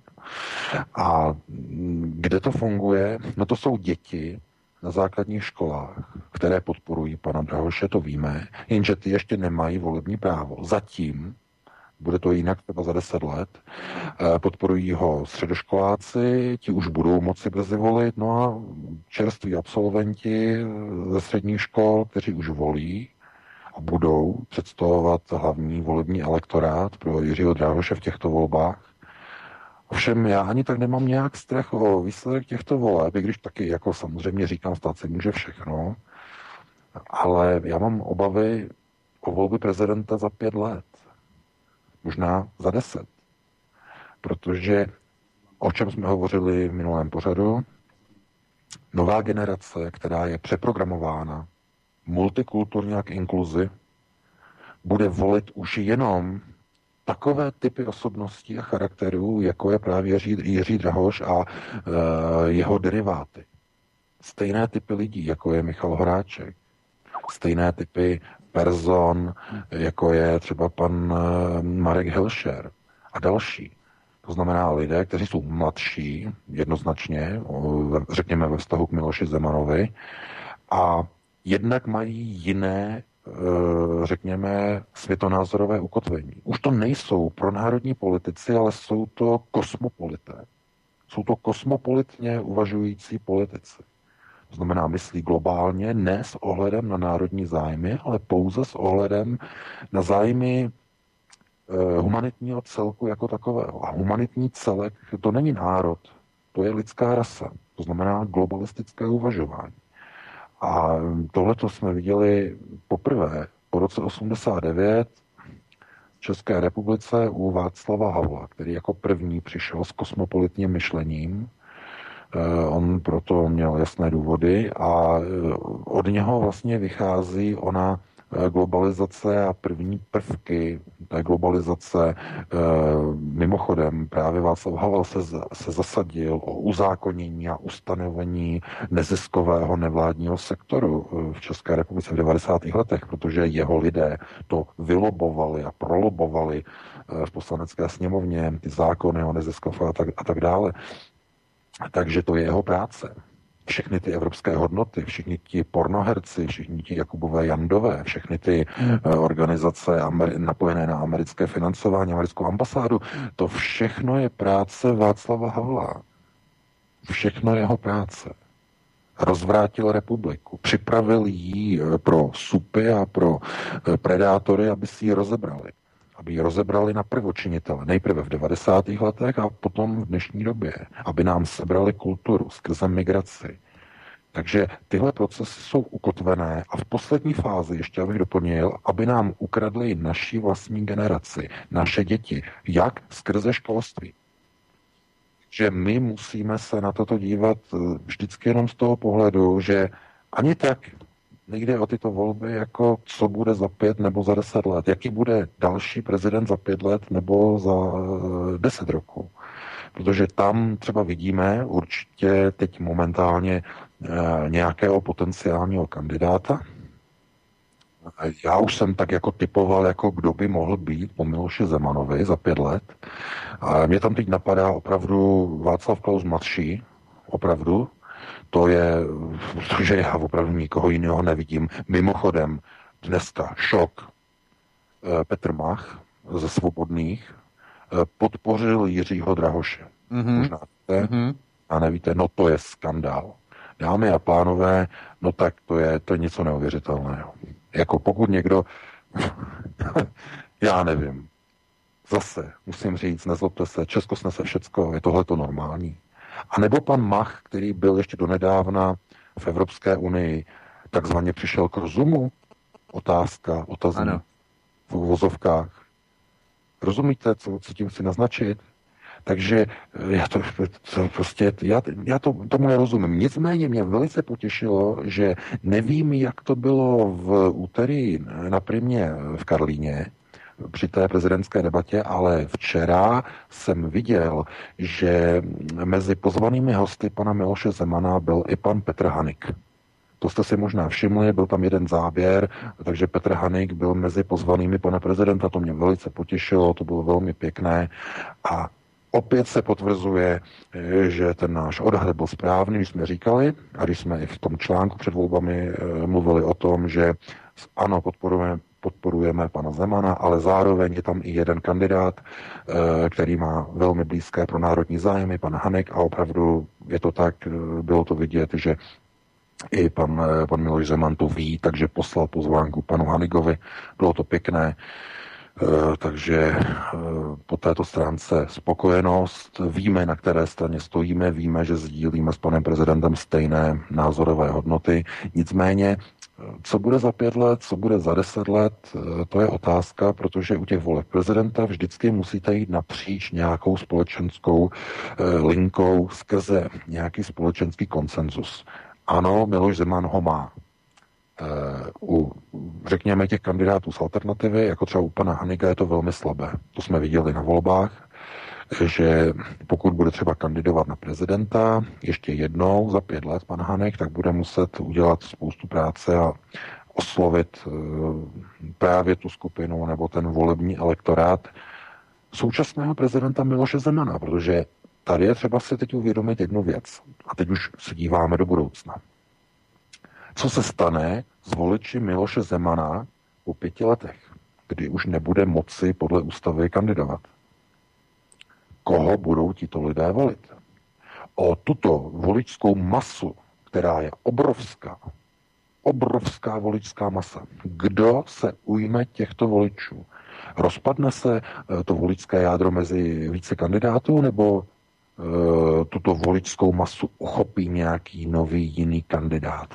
A proč se o tom musíme bavit?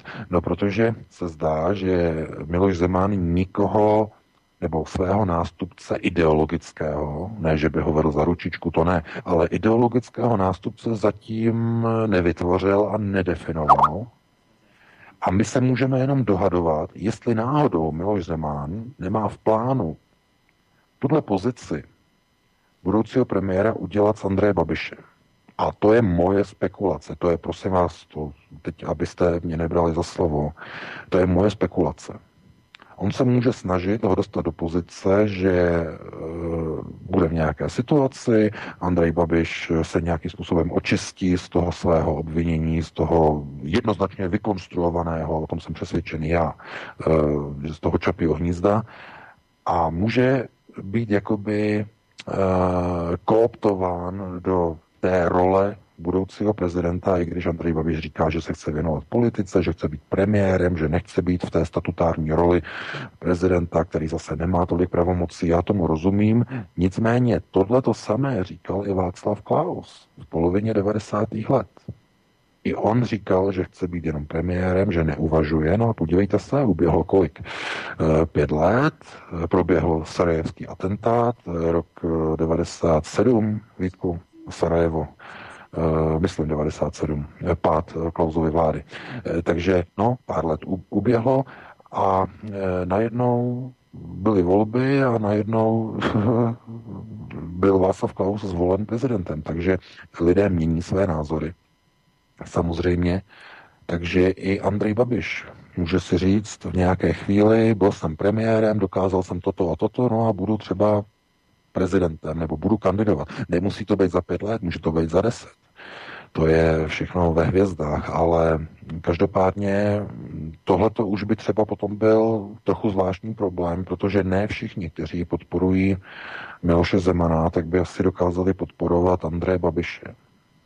S tím by mělo mnoho lidí problém. Eh, já, já tedy včetně mě teda. Jakkoliv teda považuji kauzu Čapí za vykonstruované proti Andreji Babišovi jednoznačně, tak eh, Andrej Babiš rozhodně není člověk, kterému já bych prostě dával nějaký svůj hlas, protože eh, mi tam vadí u něho způsob, jakým eh, nadobil anebo přišel k majetku, ale v 90. letech protože to vím moc dobře, jak to probíhalo a tohle, jenže o tom se nehovoří, o tom se nemluví. Mluví se o něčem, co zkrátka je pouze připravené účelově, aby dostalo Andreje Babiše z politiky pryč. Takže s tím nemůžeme souhlasit. To je konstrukce likvidace premiéra, která je tradiční v České republice. E, jinými slovy, odstřelili nám premiéra e, naprosto jednoduše v roce 2013 skrze různé policejní plukovníky, a takže proč by nedostali Andreje Babiše z politiky tím, že mu budou vyhrožovat, že půjde do tepláku kvůli čapímu hnízdu.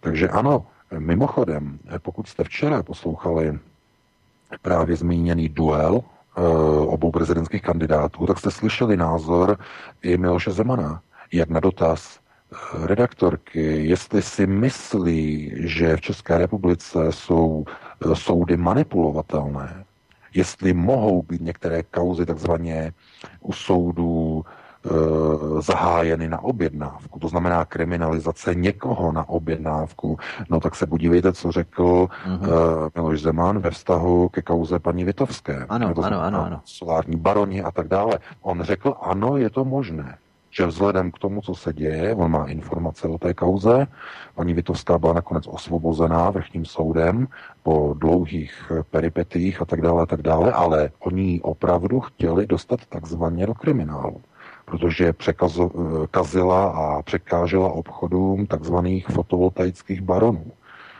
Takže musíme se na to dívat i z tohoto pohledu, že jestliže je možné zcela účelově odstřelit v České republice premiéra skrze e, přítelkyni, která je žádlivá kvůli, tak, kvůli takové věci, pokud je to vůbec možné, no tak e, proč by nebylo možné odstřelit premiéra, který ještě ani není jmenovaný, nebo je jmenovaný, nebo je dezignovaný, tak jedno, jak to nazveme, ale zkrátka ta kriminalizace Babiše přichází jako něco, co je úplně zmanipulovaného a něco neuvěřitelného. Nicméně je možné, že opravdu z nějakého důvodu Miloš Zeman vidí, že nemá nástupce a bude chtít tímto nástupcem udělat Andreje Babiše, ale to je prosím vás moje spekulace, naprosto nepodložená, to je jenom můj názor, může se stát lecos, může se vykrystalizovat nějaký úplně jiný kandidát, který dostane důvěru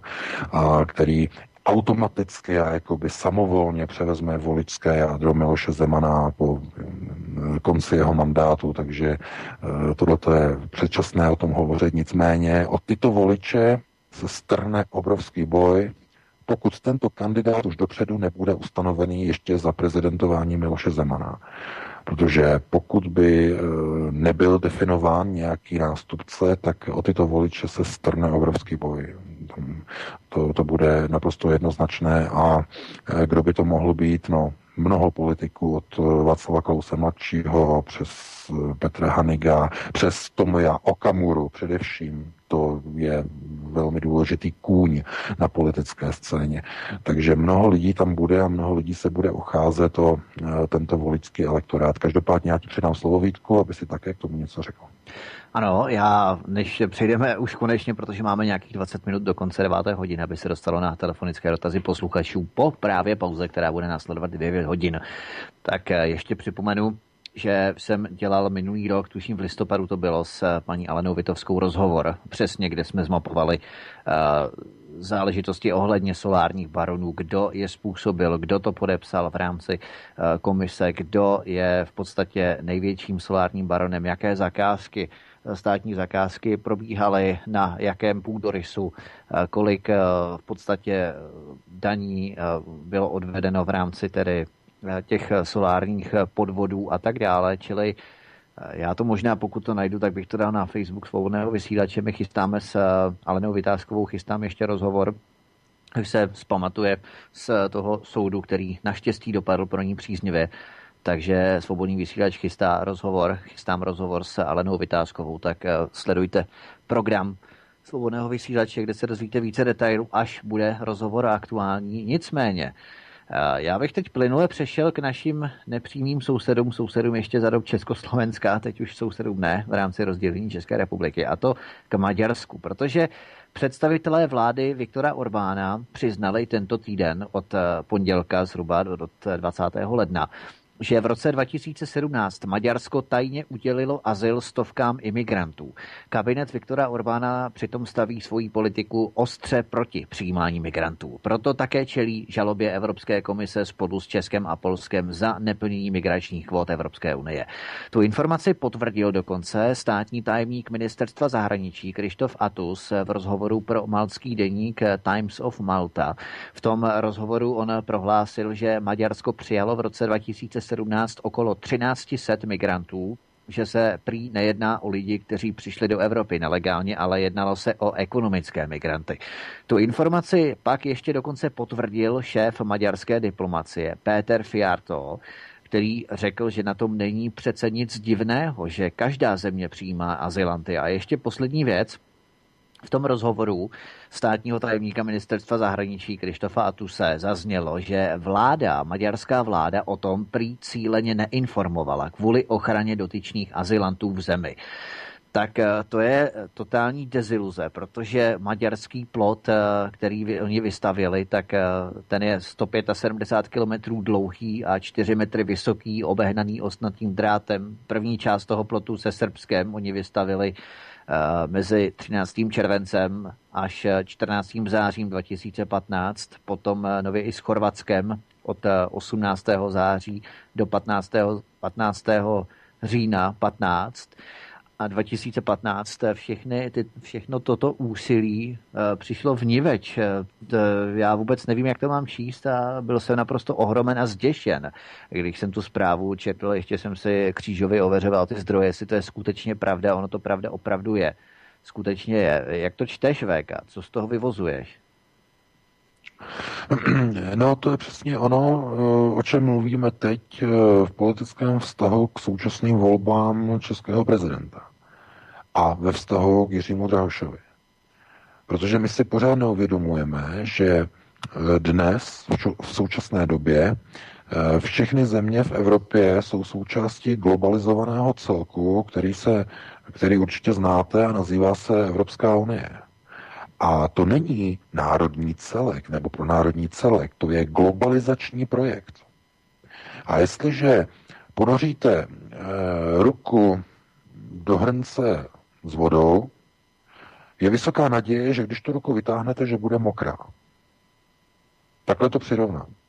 A jestliže vstoupíte do Evropské unie, kde se pohybují miliony migrantů, pravděpodobnost, že tlaky vytvářené na nějakou zemi, jako je Maďarsko, povedou k přijetí několika tisíců migrantů, ta pravděpodobnost je velmi vysoká, že k tomu dojde. Otázkou je jenom kdy. To je úplně stejné. A tím bychom mohli skončit. To je prostě realita. A proč k tomu dochází? Z jakého důvodu? No, protože v Maďarsku u moci není pro národní vláda. S výjimkou pro národních e, osobností. To je rozdíl. Určitě víme, že Viktor Orbán je pro národní politik, ale to neplatí o celé jeho vládě. Hm, vůbec ne. To samé ve vztahu České republice. Když se někdo podívá z ciziny na Českou republiku, tak eh, uvidí nebo uslyší třeba český prezident Miloš Zeman je známý já nevím, odpůrce migrace, nebo Česká republika je známým odpůrcem migrace eh, a tak dále a tak dále. A vzniká obraz, mediální obraz, eh, kdy všichni v cizině si myslí, aha, Česká republika, to je ta země, která nepřijímá migranty. No ale my, Češi, víme, jak to funguje vevnitř. Tohle nefunguje na úrovni české vlády. To funguje pouze u prezidenta republiky. A úplně stejný proces je v Maďarsku. Garantem odporu proti migraci je Viktor Orbán, ale ne jeho vláda. Ne všichni v jeho vládě. I když Maďarsko jde velmi autokratickou cestou, měnili tam ústavu a tak dále, snaží se zbavit se eh, George Sereše, jeho středo, středoevropské univerzity a tak dále, mhm. dělají správné kroky, ale tohle to neplatí o všech lidech a o všech ministrech a neplatí to o všech úřednících eh, na jednotlivých rezortech maďarských ministerstev. Eh, Viktor Orbán, i když je někdy ta nálepkován, tak není diktátor. On neřídí Maďarsko. On je pouze a skutečně jenom v té roli, kterou prostě má, ale všechny ostatní ministerstva jsou pod zprávou a dikci jednotlivých ministrů. No a víte, proč, z jakého důvodu? O tom Maďarsko raději neinformuje. Ono by se mohlo ukázat, že Viktor Orbán nemá kontrolu nad vlastní vládou. Hmm. Že někteří ministři přijímají bez jeho vědomí migranty do Maďarska. To by ukázalo na slabost uh, Viktora Orbána. To on nemůže připustit. Takže jak on to bude řešit? Vyhodí toho ministra? Nebo bude dělat nějaké řekněme, personální čistky. Hm. Jenže když vyhodí jednoho ministra, je možné, že se to nebude líbit někomu dalšímu, nějakým jeho kamarádům nebo řekněme příznivcům, že podají demisi další ministři. No a za chvilku zjistí, že když začne vrtat do vlastní vlády, tak se mu začne rozpadat ústavní a parlamentní většina v jeho straně Fidesz která mimochodem, eh, to je stejný, pokud mluvíme o Fidesz, eh, Viktora Orbána, to je úplně stejná partaj jako hnutí Ano Andreje Babiše. To je úplně přes kopírák. Akorát, že oni prosazují trochu jiné teze a mají, eh, mají trochu, řekněme, jinou politickou nálepku, ale jinak způsob řízení je úplně stejný. To je autokratické řízení, to znamená jeden hlavní šéf, to je Viktor Orbán a jinak všichni ho poslouchají, nebo se aspoň tváří, nebo snaží se tvářit, že ho poslouchají. Jinak eh, opravdu, jestli bychom měli třeba hledat třeba v Evropě eh, nějakou paralelu vůči hnutí ano, tak nemusíme chodit daleko. Je to právě eh, Orbánovo hnutí Fidesz. To je naprosto jednoznačné.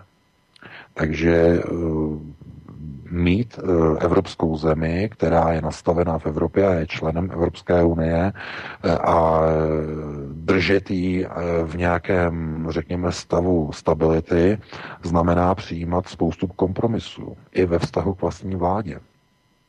To je naprosto jednoznačné. Mě to nepřekvapuje. Otázkou vždycky je jenom, kdy se to provalí.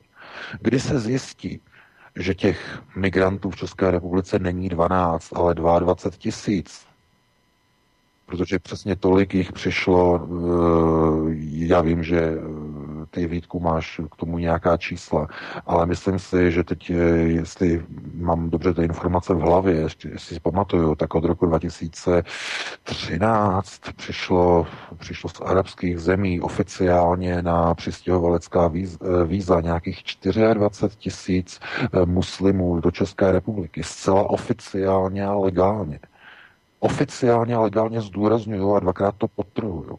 Dostali víza různých typů. Jednak víza podnikatelská kvůli podnikání, dále víza studentská a třetí to jsou ty lázeňské pobyty na ty, v těch různých lázních, jako jsou Teplice, lázně Bělohrad a tak dále a tak dále. To znamená, do České republiky proudí e, tito, tito migranti třemi různými způsoby. E, obchodní, e, studentská víza, především a e, právě tyto léčebné pobyty. Já mám o tom dokonce připravený článek, e, možná v průběhu příštího týdne ho publikuju.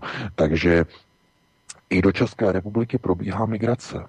A teď můžeme si říkat, a jaký je rozdíl mezi běžencem nebo v úvozovkách migrantem, který třeba bojoval na straně islámského státu v Sýrii, jeho původ, státní národnost je Ruská federace, protože pochází z Dagestánu a jako žoldák šel bojovat na stranu islámského státu do Sýrie. No a do Ruska se teď vrátit nemůže, protože na seznamu FSB je určený k likvidaci, jde po něm ruská tajná služba, protože bojoval proti ruským americkým jednotkám v Syrii, takže on utíká do České republiky, kde zažádá o azyl.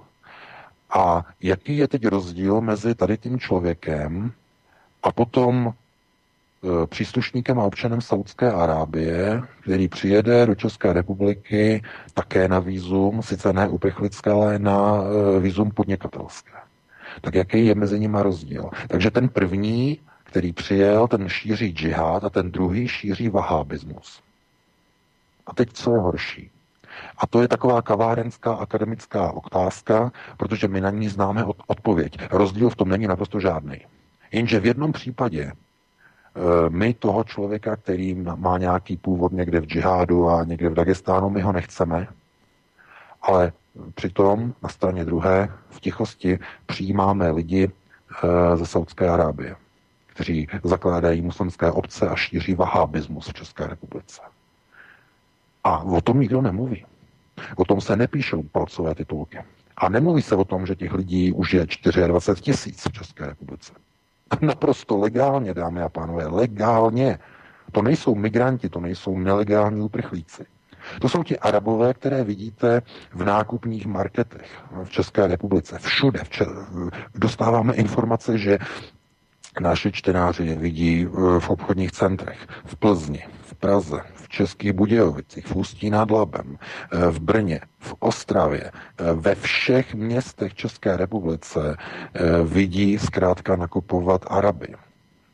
Ženy, arabské ženy, ty zahalené, potom jenom s tím šátkem, napůl zahalené, e, vidí snědé Iráčany, vidí ty Iránce, vidí tyhle ty, ty Libanonce, vidí všechny ty Afgánce a tak dále a oni tam nakupují a kupují halal hlavně a Lidl nabízí halal, takže tam kupují taky velmi, velmi, velmi často. No a že odkud pocházejí?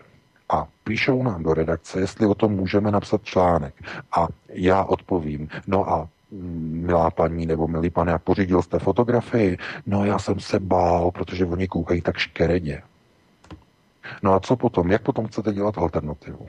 Když lidé se bojí i vytáhnout ten mobilní telefon, a natočit nebo aspoň vyfotit ty Araby v těch supermarketech. Samozřejmě, že ty lidi tam vidíte, ti lidé tam jsou, normálně tam chodí. No ale odkud pocházejí? Myslíte si, že přelezli někde nějaký plot a že, že pronikli na území České republiky? Ne. Jsou u vás na základě víz, které jim uděluje česká vláda, České ministerstvo zahraničí a další, vnitro a tak dále, podle toho, na jaký status přijeli a, a tak dále a tak dále. Takže o tom to se nemluví, o tom se nic neříká, ale eh, ta žaloba, zmíněná žaloba Evropské komise proti České republice, Polsku a Maďarsku, ta byla, po, eh, ta byla podána hlavně kvůli tomu, že ne, že by Česká republika těmito legálními vízy nepřijímala, neotevírala dveře Arabům, to ne. Ale kvůli tomu, že Česká republika nechce přijímat džihadisty. To jsou ti, kteří proudí do Evropy při útěku před ruskou, eh, ruskou armádou ze Sýrie. Protože oni neví, co s nima dělat tady v Německu, oni neví, co s nima dělat ve Francii, oni se jich bojí. No, oni je nemůžou zavřít. Oni nic nespáchali, teda zatím na území těchto západních států. Takže chtějí je přerozdělit, redistribuovat podle takzvaného Dublinu 4. To znamená povinné přerozdělování. No a kam budou proudit ti nepřizpůsobiví?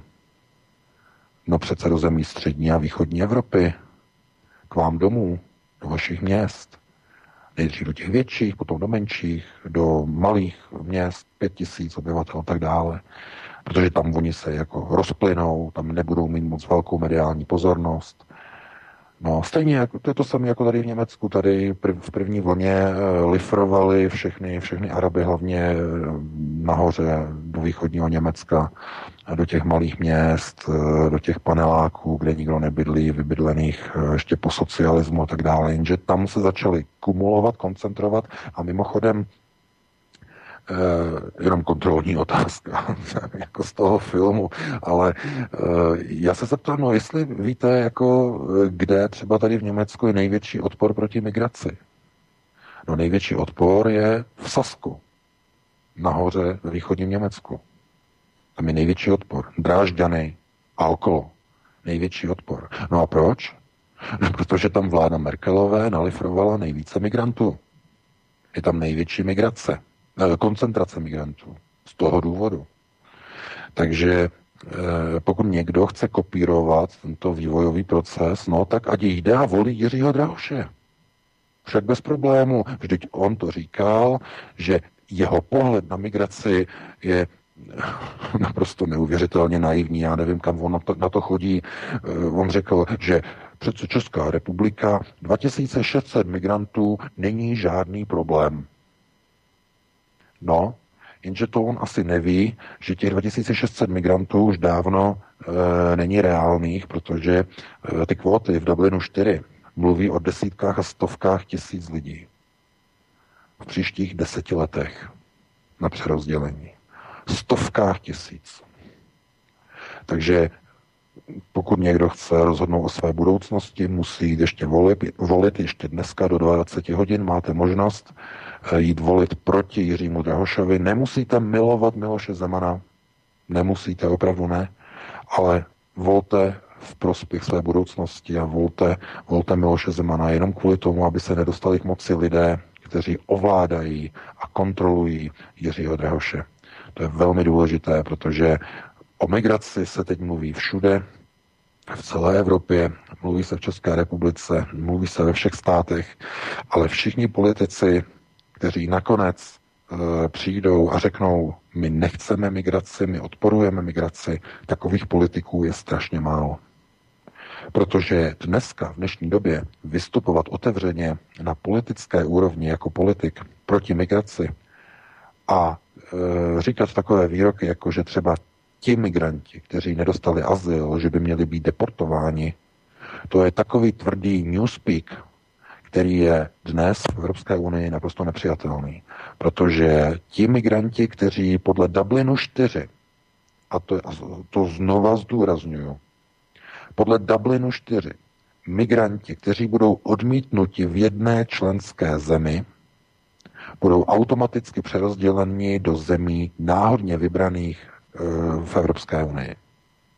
To znamená, jestliže jedna země si řekne, my tohoto migranta nechceme, tak začne probíhat eh, v rámci Dublinu 4 právní proces jeho umístění do zbývajících 26 zemí Evropské unie. Bude mu nabídnuta volná kvota z, eh, z nabídky pěti možných eh, zemí, kde zrovna mají v daném okamžiku nejméně naplněné stavy, nejméně naplněné kvóty. Takže pokud někdo není hlupák, tak si provede implikaci. Co z toho vyplývá? No, to znamená, že migranti, kteří tady v Německu nebo ve Francii nebo v dalších vyspělých západních zemích nedostanou status azylanta, tak kam budou odlifrováni? Do země s, nejvě- s nejmenším současným naplněním kvót. No a kontrolní otázka, které to jsou země? Země V4. Česká republika, Polsko, Maďarsko a Slovensko. A to je výsledek rovnice. Takže e, my nehrajeme v těchto volbách jenom o Miloše Zemana, hraje se o budoucnost. O budoucnost národa, o to, jaký bude přístup k migraci. Jestli ten politik, který bude na hradě, jestli bude mít stejné pevné a neměné názory ve vztahu k migraci, jestli bude říkat ne, migrace ne, lidem, kteří utíkají pomáhat v zemích jejich původu, ne v Evropě, ale v zemi, odkud utíkají, tam jim pomoct. A ti, kteří eh, se k nám dostali a nedostali azyl, tak ty okamžitě deportovat mimo území Schengenu, mimo území Evropské unie. A tyto pozice zastává jenom Miloš Zeman. Když jste slyšeli Jiřího Drahoše, ten, když to znělo lezo jako schlupaté deky, tak on pouze zopakoval, že on je taky pro pomáhání uprchlíkům jenom v zemích jejich původu, což je v ostré kontradikci k tomu, co řekl minulý rok eh, v létě eh, na té, na, v tom rozhovoru v Lucerně. No, Karolínu, respektive v Lucerně. No, no, no, no no, kde, říkal, že 2600 migrantů pro Českou republiku není problém, takže najednou změnil svou retoriku, protože ví, že mu to poškozuje jeho volební preference. Takže narychlo změnil retoriku a najednou prosazuje také ty stejné cíle a teze jako e, Miloš Zeman. Ale to není kvůli tomu, že by byl o nich přesvědčen. Změnil tyto názory jenom na to, že, ne, nebo jenom kvůli tomu, že mu to doporučil Michal Horáček, aby vyhrál volby. Protože on, jako Jiří Drahoš, není o těchto tezích vůbec přesvědčen. On by nejradši se dohodl s Angelou Merkel, se kterou se zná eh, na základě její návštěvy myslím, před dvouma rokama eh, byla na Akademii věd, eh, byla i na ČVUT, tam se setkali eh, v Praze, je tam fotografie Jiřího Drahoše s Angelou Merkel, tam mezi sebou hovoří.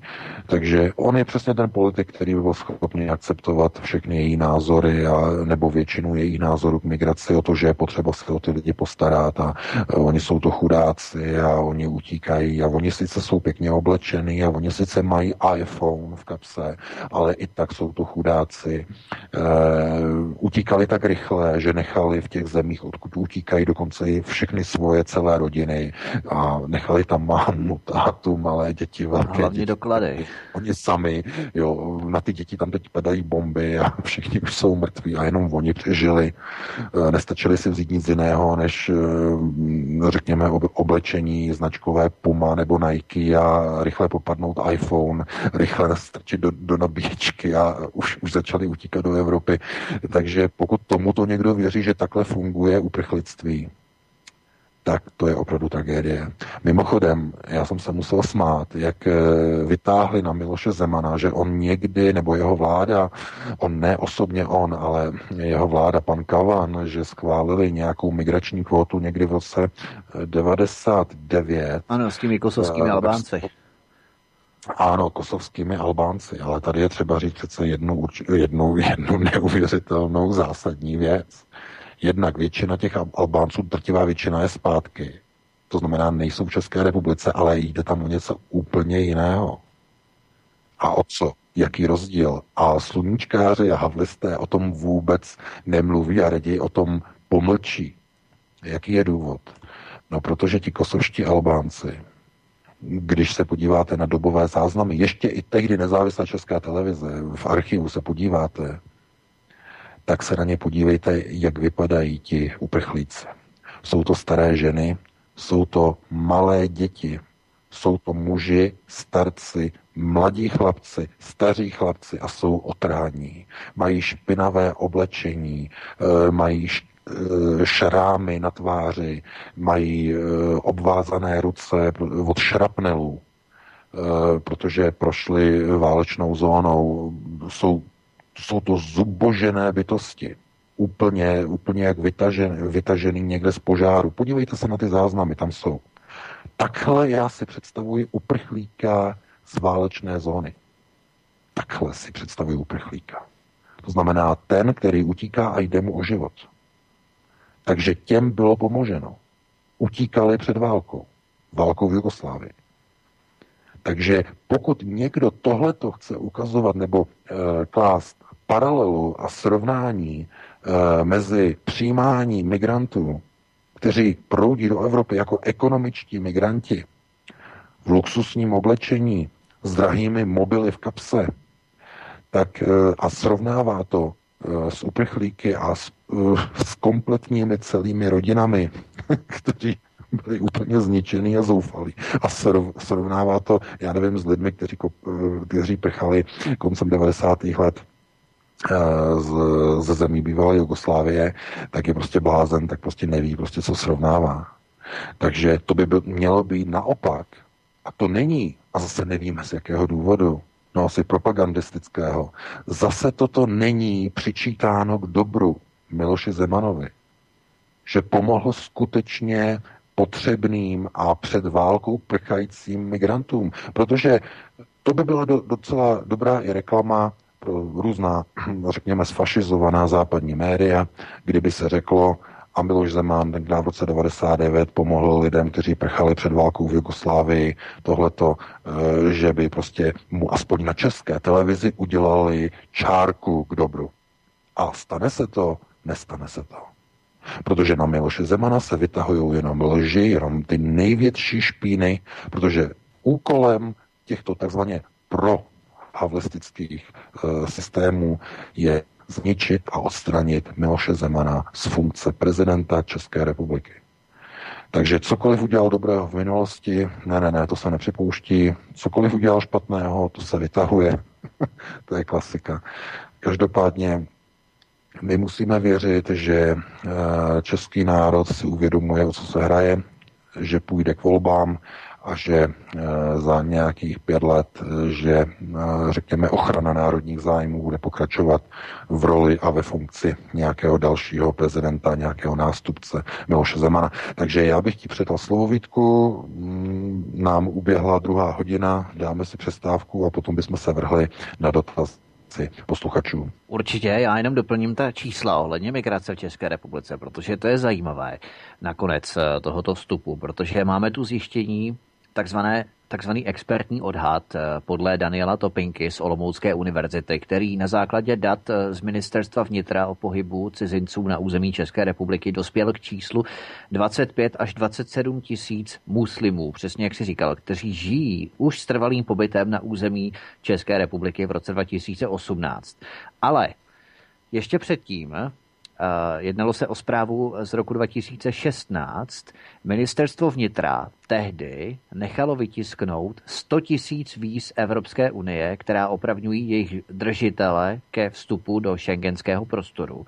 Dalších 30 tisíc kusů potvrzení o přechodném pobytu a 20 tisíc průkazů o povolení k trvalému pobytu cizinců v České republice. A jednalo se o předpokládanou spotřebu dokladů na jeden rok, to znamená na rok 2016. Tuto zprávu mimochodem získal deník právo. Jo? Já se tady ještě procházím různými smlouvami právě v rámci, tisk, v rámci tisknutí a vydávání dokladů právě o vstup do šengenského prostoru, tak až to budu mít v kupě, tak o tom určitě, určitě napíšeme. Nicméně, tady je vidět, že 100 tisíc víz Evropské unie, která opravňuje jejich držitele ke vstupu do šengenského prostoru. Takže 100 tisíc lidí, kteří tu jsou přechodně v rámci pouze drži, držení pasu o vstupu do Schengenu. A jestliže to bylo v roce 2016, můžeme se logicky domnívat, že v roce 2017 je to ještě více. A dvakrát 100 tisíc klidně, to znamená 200 tisíc. Můžeme tady mít minimálně 100 tisíc migrantů tady v České republice. Je na základě držení pasů o vstupu do Evropské unie, do šengenského prostoru. 100 tisíc a pouze v roce 2016. V roce 2017 to nemám zjištěné, nemůžu nic říct, ale lze se logicky domnívat, že to bude něco podobného. Takže proto jich je tady tolik. Ještě VK stručný komentář k tomu. Já s tím, já s tím souhlasím, jenom chci říct, že to, co je důležité, je, že se jedná o šengenská víza. To znamená, že oni můžou z České republiky s těma vízama eh, ano, a jezdit hmm. úplně po celé Evropské unii a to je zřejmě primárním účelem, protože dovedeme si představit, že oni asi nebudou úplně preferovat Českou republiku z nějakých důvodů, ale zřejmě se honem rychle poženou přes e, německou hranici e, sem do Německa. Jo? A nebo, nebo na sever, do Švédska a tak dále a tak dále. E, každopádně část těchto lidí z nějakých důvodů už i dnes se pomalu integruje a nalepuje se do, řekněme, demografického spektra v České republice ve vybraných městech, kde jsou ukotveny takzvané muslimské obce. No a to jsou vybrané nebo vybraná města v České republice, zmíněné Teplice, Lázně Bělohrad, jako nově, úplně nově velmi problematické místo e, s vysokou koncentrací Arabů, samozřejmě Brno, centrum e, muslimských obcí v České republice, v Brně pan Aláví, e, napojení na Masarykovou univerzitu, samozřejmě Praha, to se nesmí zapomenout. Takže ano, vytváření muslimských obcí je předstupněm pro islamizaci národa předstupeň, protože oni potřebují kulturně ideologické místo pro své ukotvení. Je to stejné, jako když migrant cizinec někam přijde, e, tak první, co hledá, tak jsou krajanské spolky minimálně lidé, kteří emigrovali po roce 68 nebo mají zkušenosti s emigrací, tak ví, že jako první eh, byly ze strany eh, asilových úřadů v cizině odkazovány nebo odkazováni na takzvané krajanské spolky, které pomáhaly lidem eh, s vyřizováním dokladů a tak dále a tak dále. A tohle to přesně dělají muslimské obce, to znamená služby ty první kroky v dané zemi pomáhají eh, vlastně muslimským migrantům na území jednotlivých států. To dělají, všechno to dělají muslimské obce. Proto jsou tak důležité. No a eh, chápete, vy potom vidíte, jak americký velvyslanec Andrew Shapiro navštíví eh, centrum a centrálu muslimských obcí v Brně. Máme ano. o tom článek i fotografie. A s panem Alávím tam mluví o tom, jakým způsobem je třeba podporovat integraci muslimů v České republice. Přímo velvyslanec cizí mocnosti se baví s šéfem muslimských obcí o tom, jak více ale integrovat islám České republice. My jsme o tom napsali článek, něco neuvěřitelného, bohužel Česko snese všecko. Eh, my bychom to teď strašně dlouho protahovali, musíme dát eh, prostor také eh, všem posluchačům na telefonických dotazech, ale jenom já se tomu musím smát, protože chápete, ten odpor, který je proti migraci, ten mediální odpor, eh, tak ten se týká právě jenom těch eh, nelegálních migrantů, kteří opravdu prchají třeba z toho bojiště ISILu nebo islámského státu ze Sýrie, odkud je vyhnali Rusové. Takže oni utíkají a právě podle Dublinu 4 mají tito problémoví být přerozděleni do jednotlivých zemí střední a východní Evropy. A potom posloucháte pana Drahoše, který prostě mění své názory, protože ví, že výrok 2600 migrantů uh, není problém, ví, že tento výrok ho poškodil, tak najednou mění hodně rychle svůj postoj. Nicméně 2600 migrantů vůbec neznamená vůbec nic. V tom má dokonce pravdu, uh, ale v tom ironickém slova smyslu. Proč? No, protože těch 2600 migrantů kteří budou přerozděleni na základě Dublinu 4 do České republiky. To budou lidé a žadatelé, kteří budou odmítnuti ve vyspělých západoevropských zemích. To budou migranti tady odsud z Německa, kteří nedostali tady azyl, budou to z Francie a další. To znamená potenciálně nebezpeční a problémoví migranti.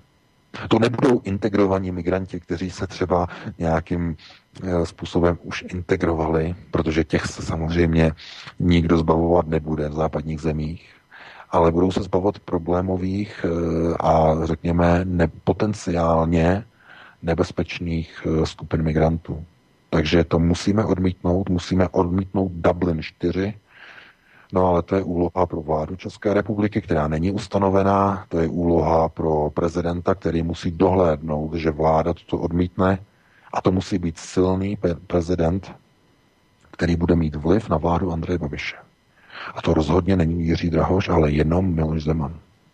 Takže je to celé propojené, jsou to spojené nádoby a e, jak říkám, tohleto si lidé musí a doufám, že si to uvědomují, eh, až půjdou, nebo jestli už šli, tak je to v pořádku, ale až půjdou volit ještě dneska můžou stále do 10 hodin večer, anebo zítra do 14 hodin, když půjdou volit. Je třeba si toto a tyto věci, o kterých jsme dneska hovořili, je třeba si je uvědomit. Takže tímto bych uzavřel druhou hodinu, předal bych ti slovo Vítku a pustili bychom se na telefonické dotazy. Ano, určitě dáme jenom jednu písničku, Jirko, jestli ti můžeme poprosit, ne dvě, ale jednu, abychom to zkrátili a ještě než budou volat lidé, budete volat vážení posluchači v druhé polovině, tak eh, pokud nebudete hlavně volat hned, klidně můžete volat hned, to určitě, ale pokud eh, bude třeba nějaká prodleva, tři, čtyři minutky, tak si něco povíme, kde všude jsou různé ústředí muslimských obcí, eh, islámské nadace, muslimské obce, protože to není jenom Praha, Brno. Eh, já jsem s hrůzou zjistil, že to je v mnoha dalších městech, nebo nejenom tady Teplicích, ale i v dalších městech, co všude je za muslimské organizace v České republice, je to, je to otřesné. Tak Jirko, můžeme tě poprosit do písničku? Ano, jasný, takže po jedné písnice se vrátíme do sekce pro otázky a odpovědi. Musím říct, že už něco přišlo, takže s tím bych potom začal až po té jedné písničce. Takže zatím, takže posloucháte hovor od Klábesnic, od Klábosnice, to se pěkně motá a jsme v části pro otázky a odpovědi. Vítku a pane VK, slyšíme se na začátek? Ano, slyšíme se, Jirko. Jo, dobrý. Takže nejdřív bych eh, přečetl dvě SMSky, co přišly mnohem dřív, takže že chtě, jen jsem vám chtěl napsat, že mě novinky CZ zablokovali za sdílení vašeho minulého pořadu s panem VK. Zdravý posluchač z Olrických hor. A ta druhá.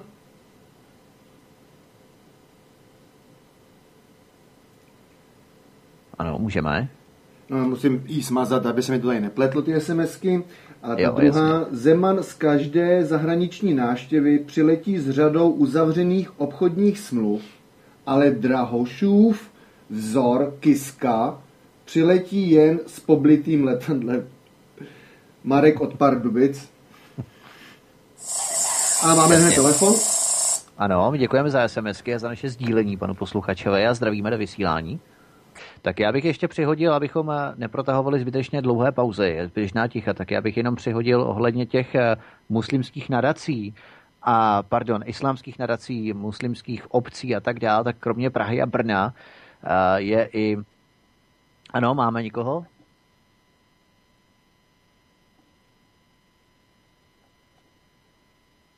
Tak posluchač mlčí, tak abychom si neskracovali, tak máme kromě Prahy a Brna, tak eh, máme nejenom tedy islámskou nadaci v Praze, islámskou nadaci v Brně, ale potom je i ústředí muslimských obcí, a potom je i muslimská obec v Praze a muslimská obec v Brně, eh, muslimská obec v Praze, Všeobecný svaz muslimských studentů, to je také v Praze, to je všechno na té Blacké 1491. Potom je muslimská obec v Brně, ne, neplec si to prosím s islámskou nadací, to jsou ještě další instituce. A potom je muslimská obec v Teplicích, muslimská obec v Liberci, v Karlových Varech a tak dále a tak dále. To znamená, že těch měst, různých nadací, obcí a ústředí muslimských obcí je celá řada. Tak máme dalšího posluchače? Já vás slyším, ale telefon, já slyším pana na telefonu, všechno tady mám zapojení a si vás slyší. Jako, ale my neslyšíme telefon. My se omlouváme, ale VK, co by si eh, tedy řekl na ty muslimské nadace, respektive muslimské obce, ústředí muslimských obcí, svaz muslimských studentů, islámské nadace. V podstatě těch organizací, institucí je tu celá řada. A člověk, aby se v tom pomalu vyznal. Teď jsem zjistil, že dokonce v Brně, v Brně na ulici Úprkova, eh, tuším, že to je v Řečkovicích, je uh, islámská nadace v České republice, se to přímo takto jmenuje, to jsem vůbec nevěděl, že něco takového existuje, nejenom tedy podle měst, ale i celá Česká republika jako celek, takže těch uh, organizací ohledně muslimů je celá řada v České republice. No já se na to dívám úplně jednoduše, protože jestliže někde máme čtyři, nebo říkáme minimálně o něch zmíněných 24, 25 tisíc legálních eh, na základě víz eh, fungujících eh, muslimských, řekněme, občanů, nebo ne občanů, ale muslimských, řekněme, příslušníků na území České republiky, no tak je logické, že oni se musí združovat v rámci jednotlivých muslimských obcí. Oni nevyrůstají jakoby dopředu, nebo eh, že jako do zásoby, že by někdo budoval uh, muslimské obce, až teprve někdo přijde. Ne, ne, ne, to je pro, to je pro účely a potřeby již uh, do České republiky imigrovaných muslimských, řekněme, teď jak to nazvat, no, američani proto mají název aliens a neexistuje proto ekvivalent v češtině. Eh, prostě... No, mimozemštění nebo cizinci. No, no, ne, alien je, je, je, je cizinec, který nemá, který není občan. Jo? Mm. A neexistuje proto eh, v češtině označení. Je to cizinec, tak to, ano, existuje proto název cizinec s pobytem na území České republiky. jo, tak to, tak to dlouze, ale američani proto mají jedno slovo alien. A zkrátka tito, tito lidé fungují v rámci České republiky a potřebují vlastně mít tyto muslimské obce pro své fungování a ze společenšťování, nebo můžeme říct socializaci. Takže e, to je naprosto jednoznačné a čím více jich vyrůstá, tak e, tím více se musíme ptát, jak je to možné, e, že to zůstává mimo pozornost médií, že média o tom neinformují. Možná se vzpomínáte, v dobách velmi dávných, kdy ještě na Kavčích horách fungovala jistá televize, jmenovala se Česká a e, uveřejňovala pravdivé zpravodajství, například některé pořady e, publicistické e, a jeden z nich, který informoval o tom, co probíhá e, v Mešitách e, nebo v Mešitě v Brně, e, ten pořad natočil pan, teď si nemůžu vzpomenout výtku, je to, je to to známé video České televize, které bylo potom cenzurováno. Ano, já muslim uh, se to jmenovalo na tom Černém mostě. Že? Ano, já muslim, já muslim, no to bylo v době, kdy ještě Česká televize opravdu se nebála dělat ano, ano, ano. ten typ žurnalistiky, opravdu odkrývat tyhle ty nebezpečné procesy. E, takže tam to bylo pěkně ukázáno a zobrazeno, jak to funguje, jak funguje import a řekněme nasunování islámu do České republiky. Bohužel té doby uplynula nějaký čas a teď už jenom to registrujeme jinak. A jak? No, že jdeme do supermarketu a najednou tam vidíme Araby.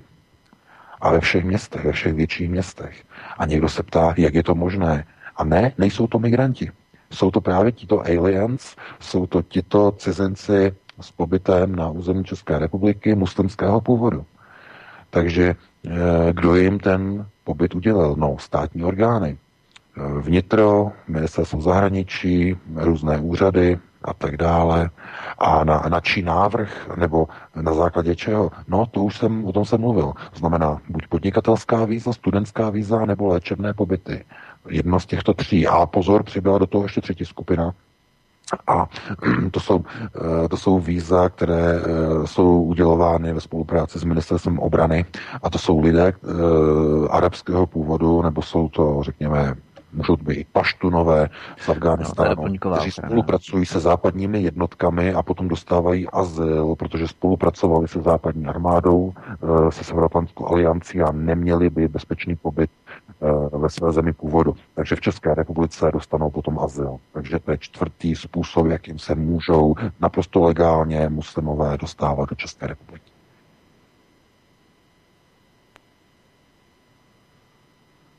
Tak, uh, Jirko, jsi slyšet do vysílání, že tam s někým komunikuješ. Uh, já bych navázal možná VK právě uh, na to, že... No, nebo Jirko, slyšíš nás? Ano, slyším. Jo, dobrý. Já jenom, že jsi tam byl slyšet s někým, že komunikuješ. V pohodě. Uh, tak uh, já jsem teď ztratil úplně nic, jsem vykolejený, protože tady neprobíhá technický problémy, který tady máme. Uh, každopádně možná ještě bychom mohli VK pokračovat v tom, Jednak tedy ohledně migrační krize, to jsme tu probrali ty nejstěžejnější záležitosti. Já bych se ale chtěl věnovat ještě další věci, na kterou Ironet upozornil před volbami. Byl proti tomu vyvolaná i uh, v podstatě v parlamentu. Uh, ministr průmyslu a obchodu v demisi Tomáš Hýner za hnutí ANO řešil včera, tedy ve čtvrtek, těžbu litia v Česku s australskými těžaři. Poprvé od sněmovních voleb se sešel s lidmi s firem European Metal Holdings a Geomet. A jenom bychom měli připomenout, že Australané chtějí prostřednictvím českého geometu těžit litium u Cínovce v Krušných horách, ale hlavně v rámci European Metal Holding. Ex-ministr průmyslu a obchodu Jiří Havlíček eh, těsně před volbami podepsal s australskými těžeři memorandum o té budoucí spolupráci, to si taky vzpomínáme. A současný premiér v demisi právě Andrej Babiš to označil za krádež za bílého dne. Babišová vláda v demisi má v programu závazek, že to memorandum prošetří. Jak by se VK odhadoval, že se litium pod taktovkou hnutí ANO bude vyvíjet eh, dál? Budou mít, myslíš, dostatečnou sílu pro to, aby se těch Australanů zbavili jednou provždy? Uh, no, to bude velmi těžké, protože my tu kauzu stále sledujeme. Uh, to nebyla žádná kauza. Znovu musím zopakovat, protože Eh, se rozšiřují neuvěřitelné dezinformace a hoaxy, že jsme nějakým způsobem chtěli ovlivnit volby pro Boha nebo nějaké tady ty věci. My tu kauzu dále eh, sledujeme, dále budeme připravovat o ní články. Eh, máme připravené materiály a to, co jsme zjistili, já tady jenom takovou ochutnávku, ukazuje se, že Cínovecké litium do značné míry už je dávno prodáno, jenom Česká republika o tom neví. Teď nechci nikoho děsit, ale my jsme se dostali v našich, řekněme, určitých zdrojích a kontaktech eh, k některým materiálům o přeprodeji a takzvaných eh, prodeji takzvaných futures ze strany mm, eh, netransparentně dohledatelných majitelů European Metals Holding v Austrálii. Obchodování s futures, eh, to jsou budoucí výnosy, je to bankovní instrument, který asi lajkům nic moc neřekne, ale de facto se jedná o prodeje a obchodování s budoucími zisky, které ještě nebyly vytvořeny. Je to derivát. Je to bankovní derivát futures. A e, právě se ukazuje, ale já tady nechci předvíhat, než ten článek bude připravený, ale ukazuje se, že lidé, kteří skutečně ovládají akcie European Metals Holding, uh, použili cínovecké litium pro obchodování s bankovními deriváty na mezinárodních kapitálových trzích skrze krytí australskou holdingovou společnosti. Obchodování s futures. Je to součást investigace, na které pracujeme. Naše redakce už čtyři měsíce, bude to bomba, ale já nemůžu teď eh, odhalovat více, protože oni by nám tu kauzu chtěli nějakým způsobem překazit, nebo um, mainstreamová média by nám ji třeba odcizila autorství a tak dále. Takže my děláme práci za mainstream, ano, děláme Aeronet, dělá práci za mainstream, tam, kde selhává mainstream, tam přichází Aeronet a jdeme hluboko do hloubky, do takzvané králičí nory Alenky v říši divu, kde se odehrávají věci, které si nedokážeme skoro ani představit, ale uvidíte to v tom článku. Já teď nevím, kdy vyjde, kdy se nám podaří všechno zrealizovat úplně, aby to bylo podložené, aby to opět nebylo někým zneužité pro nějaké volby, takže teď byly hmm. volby, teď jsme nemohli, protože bychom zase byli označeni, že někoho ovlivňujeme, ale až nebudou žádné volby před náma, eh, tak, tak, bychom to, tak bychom to publikovali. Eh, každopádně je to, je, to, je to téma, které je živé, které je otevřené. No a byl tam nějaký závazek, respektive nějaká výzva poslanecké sněmovny k tomu, která, eh, bylo to před volbama, Eh, kdy poslanecká sněmovna na mimořádném zasedání rozhodla a vyzvala vládu České republiky ke zrušení memoranda. To, bylo, to byla ta výzva. Eh, zatím nebyla, eh, ta smlouva nebyla zrušena, to memorandum zatím nebylo zrušeno a Andrej Babiš říkal, že nejprve musí proskoumat a prošetřit, jaké jsou možnosti, co všechno zatím je a tak dále a tak dále. Je příliš brzo a buďme upřímní, v této chvíli má Andrej Babiš úplně jiné starosti než nějaké litium. Takže eh, všechno se to odehrává velice rychle. Eh, my můžeme vidět, eh, že teď všechno závisí na tom, jak dopadnou prezidentské volby. Následně se bude řešit nová vláda. Prezident poskytne nějaký čas Andrej Babišovi na sestavení vlády. To všechno se teprve uvidí. A teprve potom, až bude vláda sestavená a bude mít důvěru, Teprve potom se bude někdo zabývat nějakým litiem. Mně to naprosto jasné. To není teď zkrátka priorita, jakkoliv je to škoda, je to, není to dobré, ale zkrátka volby dopadly tak, jak dopadly. Na poslední chvíli se do parlamentu České republiky dostaly strany, které tam neměly se dostat. Eh, TOP 09 a Hnutí stan velmi zvláštním způsobem. Můžeme si o tom myslet lecos, ale s tím se nepočítalo, volby měly dopadnout trochu jinak, ale zkrátka velkou roli teď bude mít prezident a úloha prezidenta bude naprosto nezastupitelná. Takže počkejme si na výsledek voleb a počkejme si na sestavení vlády. Budeme se modlit, aby právě to sestavování vlády netvořilo jakousi kouřovou clonu pro ty procesy s litiem, které budou probíhat bez eh, nějaké větší pozornosti Eh, veřejnosti a tak dále, jo. protože to taky může být další věc, eh, že bude v podstatě zakrývat to, co se děje eh, v té králičí noře, na kterou si poukazoval. tak... No, oni nemají, oni nemají vůbec takto geomet, to je pouze ten koncový řetízek na konci řetězu, který fyzicky něco vůbec vlastní, jo, hmm. mimochodem protože ten geomet má, těže, má těžařské stroje, průzkumové stroje na ty průzkumné vrty, to je vlastně, můžeme říct, jediná firma, která de facto něčím disponuje. Ten Geomet. Mm. Protože všechny ty ostatní firmy, které jsou nad ní, to znamená ve vlastnické struktuře výš, jako European Metals Holding, eh, Ceřinka, eh, nebo její majetková struktura napojená na eh, britské panenské ostrovy a tak dále, tam nejsou žádné peníze, tam není žádný dohledatelný majetek. Tam jsou pouze schránkové společnosti, nominy services, nastrčení ředitelé, kteří se mění několikrát za rok a tak dále. Tam není žádný majetek, tam není nic. To je nula. To je skořápka takzvané, oni tomu říkají shell companies, skořápkové společnosti. Uh-huh.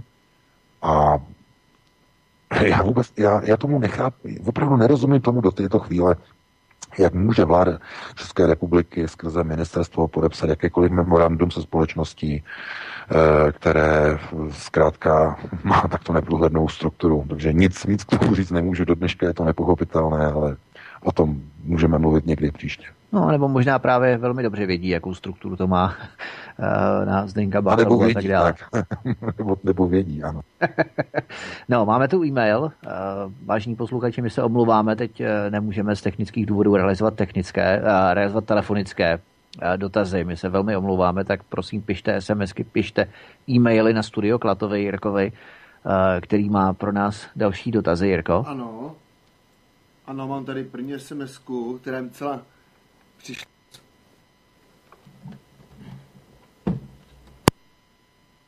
Tak, můžeme ji přečíst?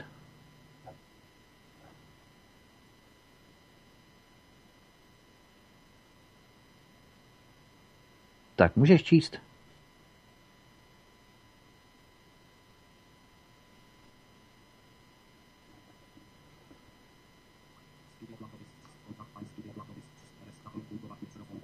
Aha, přestal fungovat mikrofon, ale my tě slyšíme, jak píšeš na klávesnici, takže ten mikrofon funguje. Zkus něco říct.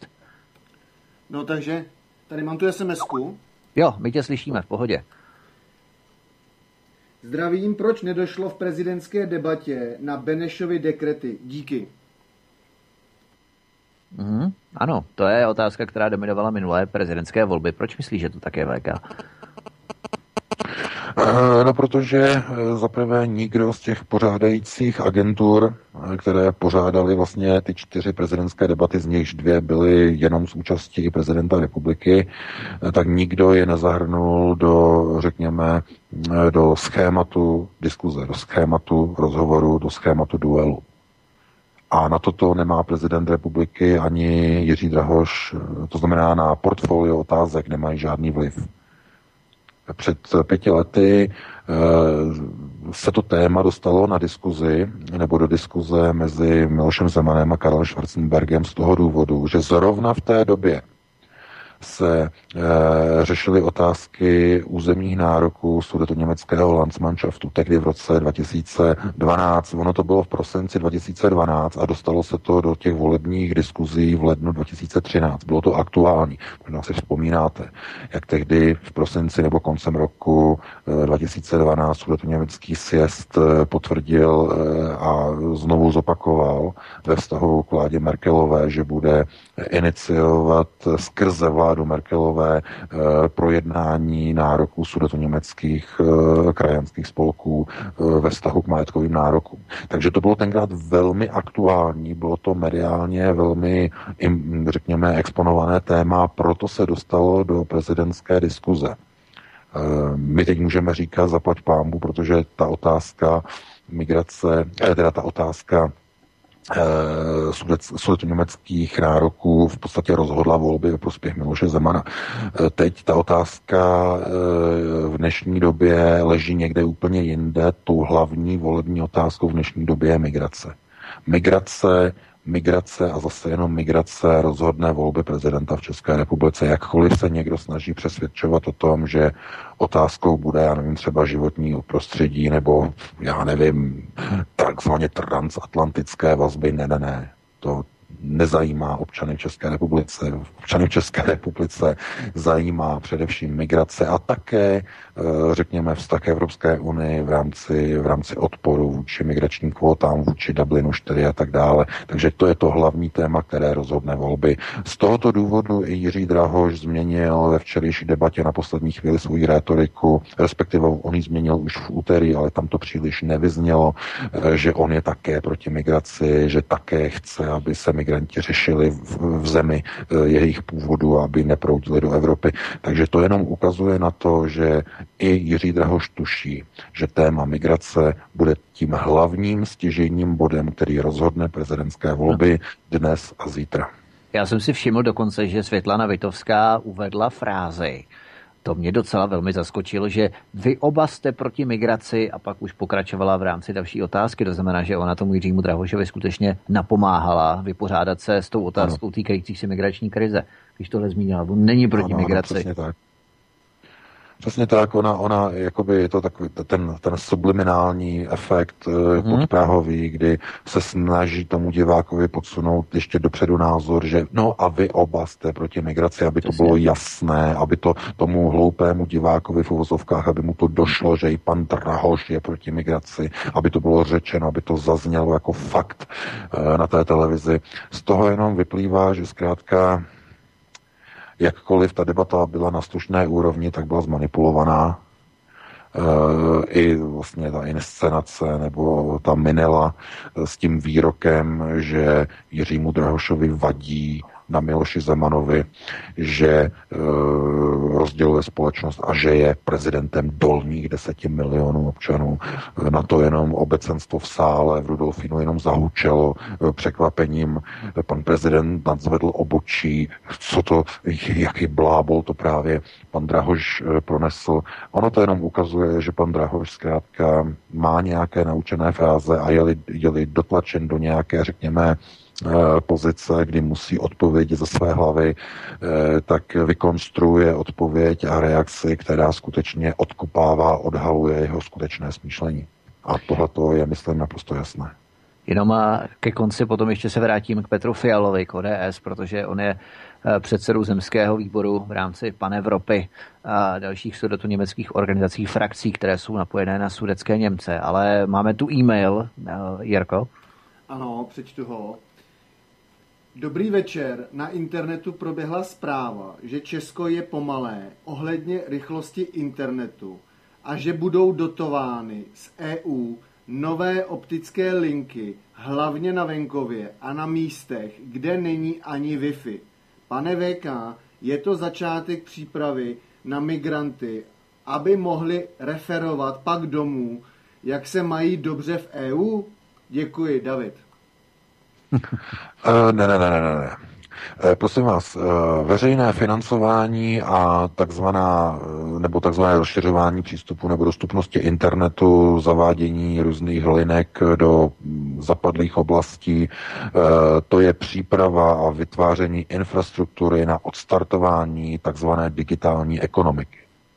Digitální ekonomika je jedním z prvků globalizace, je to jeden z prvků nového světového řádu. Cílem digitální ekonomiky je zrušit uh, tu původní pozici, která byla definována průmyslovou revolucí někdy koncem 19. století. E, to znamená, že lidé, aby si vydělali na své živobytí, tak museli ráno vstát a museli jít do práce a museli cestovat za dopravou. To totiž zanechává podle globalistů uhlíkovou stopu. To znamená, potřebujete naftu, ropu na to, abyste se dostali do práce. Digitální ekonomika, kterou mimochodem prosazuje i Ruská federace, je cesta, jakým způsobem snížit spotřebu veškerých uhlíkových paliv, to znamená udržet člověka doma, aby pracoval z domova, aby pracoval na bázi služeb, to znamená, aby to nebyla výroba, ale aby to byly služby, to znamená třeba ovládání, vyřizování pošty eh, přes internet z domova, sekretářka v bance, která sedí dneska v bance a musí dojíždět autobusem do banky k přepážce, eh, už nebude sedět v bance, bude sedět doma a bude komunikovat s klientem přes počítač, skrze kameru a všechno bude elektronické, skrze počítač a display vašeho elektronického zařízení. To je takzvaná digitální ekonomika nebo takzvaná průmyslová revoluce 4.0.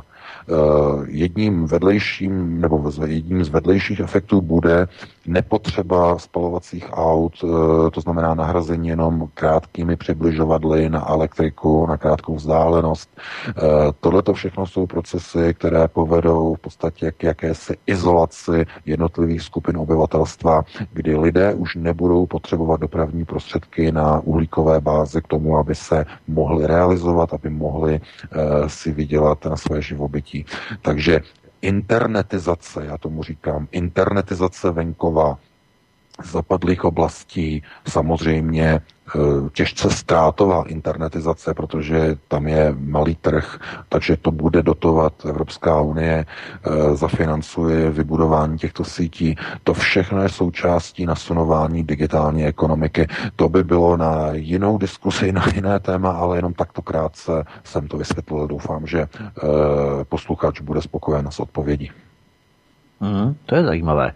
Nehledě k tomu, že potom budou mít i samozřejmě větší přístup k informacím a budou moct být eh, více ovlivni, ovlivnit, ovlivnitelní eh, těmi v podstatě záležitostmi týkajících se politiky, protože teď eh, oni, jak musí pracovat, tak nejsou vystaveni každodenní palbě těch mainstreamových médií, ale může to samozřejmě poskytovat i prostor pro nás, nebo skýtat prostor i pro nás, pro naší práci abychom eh, nalézali potenciál právě na tom venkově v rámci díky internetizaci, tak to můžeme využít i pro nás.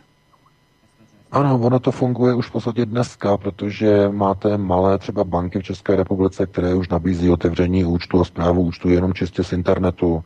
Eh, je to i tady v Německu, nemusíte vůbec už do banky, všechno je to jenom přes internet, přes kameru. Ve Spojených státech dokonce existuje služba ověřování eh, dokladů a takzvaný eh, elektronický notář.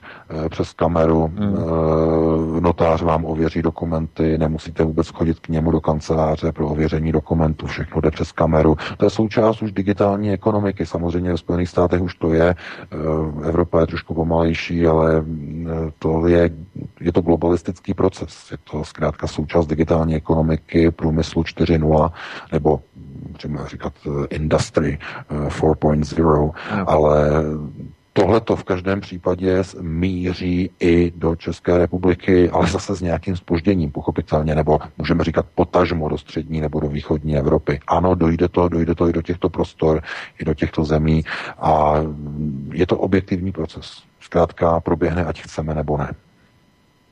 Tak máme další dotazy, Jirko. Ano. Máte nějaké informace od, od TV Barandov ohledně videa pana Horáčka? Měl povolení použít logo televize ve svém videu se Zemanem, které mělo vyvolat dojem zebat, tu, tu, ten dojem té debaty? Já nevím, jestli jste o tom bavili. No, já děkuju. Děkujeme, děkujeme. Já děkuji za dotaz. No. Děkuji za dotaz. Eh, odpověď je jednoduchá, ne, nedostali jsme ještě odpověď. Ano, oni Takže, vůbec ho nežalují, oni ho nežalují vůbec. Oni vůbec ho ne, vůbec, eh, no. což to není naše starost, ale minimálně žádná odezva, žádná reakce uh, ukazuje na to, že to buď nepovažují za něco, co bylo důležité, nebo je to v tom něco jiného. Každopádně já opravdu nechci spekulovat, co v tom může nebo nemůže být, ale možná, možná, je to moje domněnka, možná, že se čeká na výsledek prezidentské volby, jak to dopadne. Mm, mm. A k tomu tady je eh, druhá otázka od stejného posluchače. Hlasy za zahraničí, hlasy kontrole zastupitelský úřad, ne oproti databázi občanů ČR. Šipka taková. Jak si můžu ověřit, kde a jak jsem hlasoval s voličským průkazem? Otazník Michal. No, ověření, eh, protože se jedná o volby tajné, tak váš hlas eh, v podstatě nel, nelze zpětně ověřit. To znamená, eh, tam nejsou podpisy občanů na volebních lístcích. Jo, tady Jan Novák, eh, František, já nevím, skoč do pole, volil tento lístek, volil tak a tak a potom zpětně se to nějak dohledá. To, to není možné zkrátka.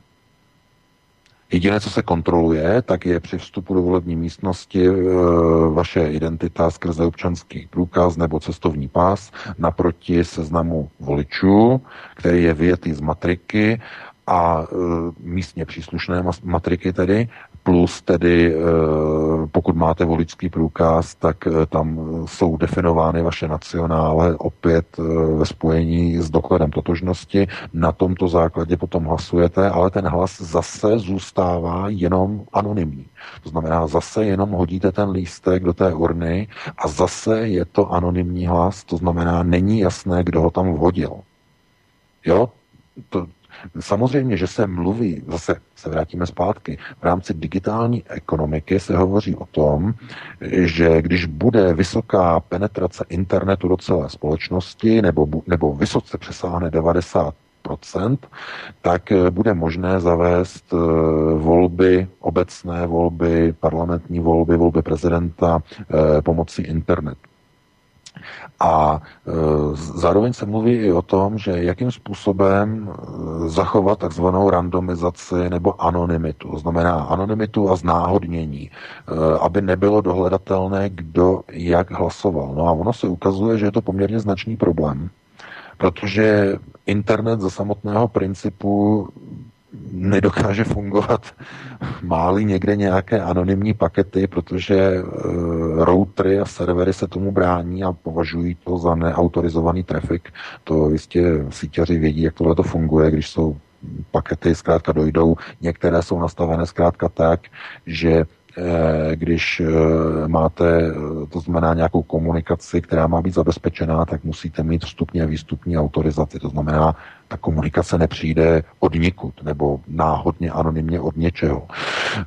Takže původ toho, kdo jak hlasoval, by potom byl odhalitelný. To znamená z IP adresy T a T hlasovala toto paní tak a tak a volila toho a toho. Samozřejmě, že na úrovni transportu by to bylo šifrované někde nějakým šifrováním SSL a tak dále a tak dále, ale e, zase by to bylo dohledatelné po rozšifrování na straně přijímacího hlasovacího serveru. Ten by viděl, kdo hlasuje, protože ta informace by se přenesla.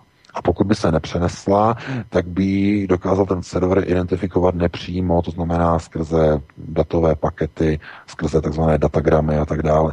To je technická záležitost, to o tom nebudeme hovořit teď. E, takže ona anonymita není zase tak jednoduchá, nebo její zachování není tak jednoduché, jako u normálních papírových voleb, když to řeknu, že jdete někam do volební místnosti a hodíte tam papír, eh, tak tam je to anonymní víceméně, protože ty lístky jsou všechny stejné a vy když tam vhodíte tu obálku, no tak Jedině, že by někdo třeba sebral otisky prstů a potom porovnal s databází obyvatelstva eh, nebo s databází, já nevím, pachatelů trestných činů, tak by identifikoval, že tento lístek vhodil ten a ten, ale eh, to už zacházíme úplně někam, někam jinam. Každopádně, jestliže bude opravdu internetizován i venkov velmi výrazně, nebo penetrace internetu dosáhne více jak 90%, eh, tak začnou být vlastně sledovány některé jiné cesty použití internetu právě třeba pro zprávu věcí veřejných, to znamená nejenom pro volby, ale i pro výkon státní zprávy, to znamená, abyste nemuseli třeba chodit na úřad, aby mohly být propuštěny zaměstnankyně například městského úřadu nebo nějakého jiného správního úřadu, tak aby eh, všechno mohlo být řešené přes internet, přes robotické odpovídače, to znamená umělé operátory, jako máte dneska robotizované telefonní linky, zavoláte třeba na robotizovanou linku eh, a tam mluvíte s automatem, který má nahrané nebo dopředu nahrané reakce a odpovědi. Eh, všechno je možné, všechno se dá v rámci digitální ekonomiky realizovat a jenom otázkou, eh, jak daleko to omezí svobody a hlavně soukromí a anonymitu koncového obyčejného člověka. Tak, blížíme se k desáté hodině. Máme ještě nějaké dotazy, Jirko? Ano, přečtu poslední takový docela trochu na konspirace. E, prosím vás o komentář na vaší predikci, že pokud v uvozovkách Drahouš, konec uvozovek, tak potom Kalousek premiérem, pět teček. Fortuna vypsala šílenou sázku jedna ku dva tisícům. Že bych si vsadila, co vy na to? Petra. No, tak eh, já bych řekl, eh, že tyhle ty šílené sázky eh, většinou jsou účelové, to znamená, aby na tom někdo opravdu vydělal velké peníze. Takže ta realita je potom velká. Pokud jsou to opravdu velké, velké šílené kurzy. Tady jde především o jednu důležitou věc. Vy se musíte vžít do uvažování Jiřího Drahoše, pokud byl prezidentem. A musíte se podívat na to, jakými lidmi je obklopen je obklopen lidmi, kteří pocházejí z TOP 09. Od dolů, zleva doprava. Všechno lidé z okruhu TOP 09. A proč tomu tak je? No to je jednoduché, protože to jsou lidé, kteří dělali před pěti lety kampaň Karlu Schwarzenbergovi. Takže Karl Schwarzenberg už není, ale je tam jiný člověk, jmenuje se Miroslav Kalous, a e, vztah mezi Jiřím Drahošem a Miroslavem Kalouskem je mnohem hlubší, než kolik on přiznává. A než on přiznal e, v prezidentské diskuzi. Mnohem hlubší. E, takže pokud se podíváte na to, že by Andrej Babiš nebyl schopen sestavit vládu a podíváte se na hlavní oporu opozice která nejvíce útočí proti Andreji Babišovi. Vidíte tam někde snad pana Fialu z ODS. Vidíte tam někde snad ty pány eh, z, z hnutí stan, jejichž jména si ani nepamatuju, protože nikdo o nich nic neví. Ne. Jediný, kdo je viditelný, jediný, kdo tahá za nitky, je Miroslav Kalousek. Na to můžete vzít jet. Pokud bude Jiří Drahoš e, premiérem, Dříve či později Miroslav Kalousek bude jmenován a bude uveden do funkce premiéra České republiky. To, to na, říkám naprosto otevřeně, na to můžete vzít jet.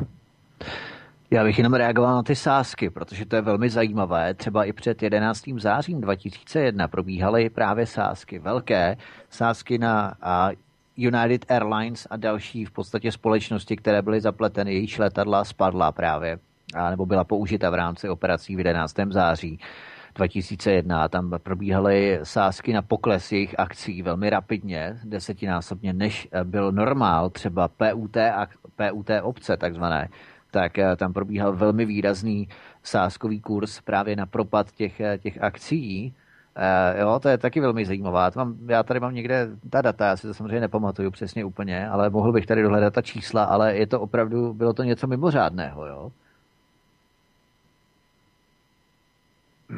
Halo, halo, slyšíme se? Ano, slyšíme se, VK. Jo, dobře, dobře, já jsem jenom krátkodobý výpadek jsem tě slyšel.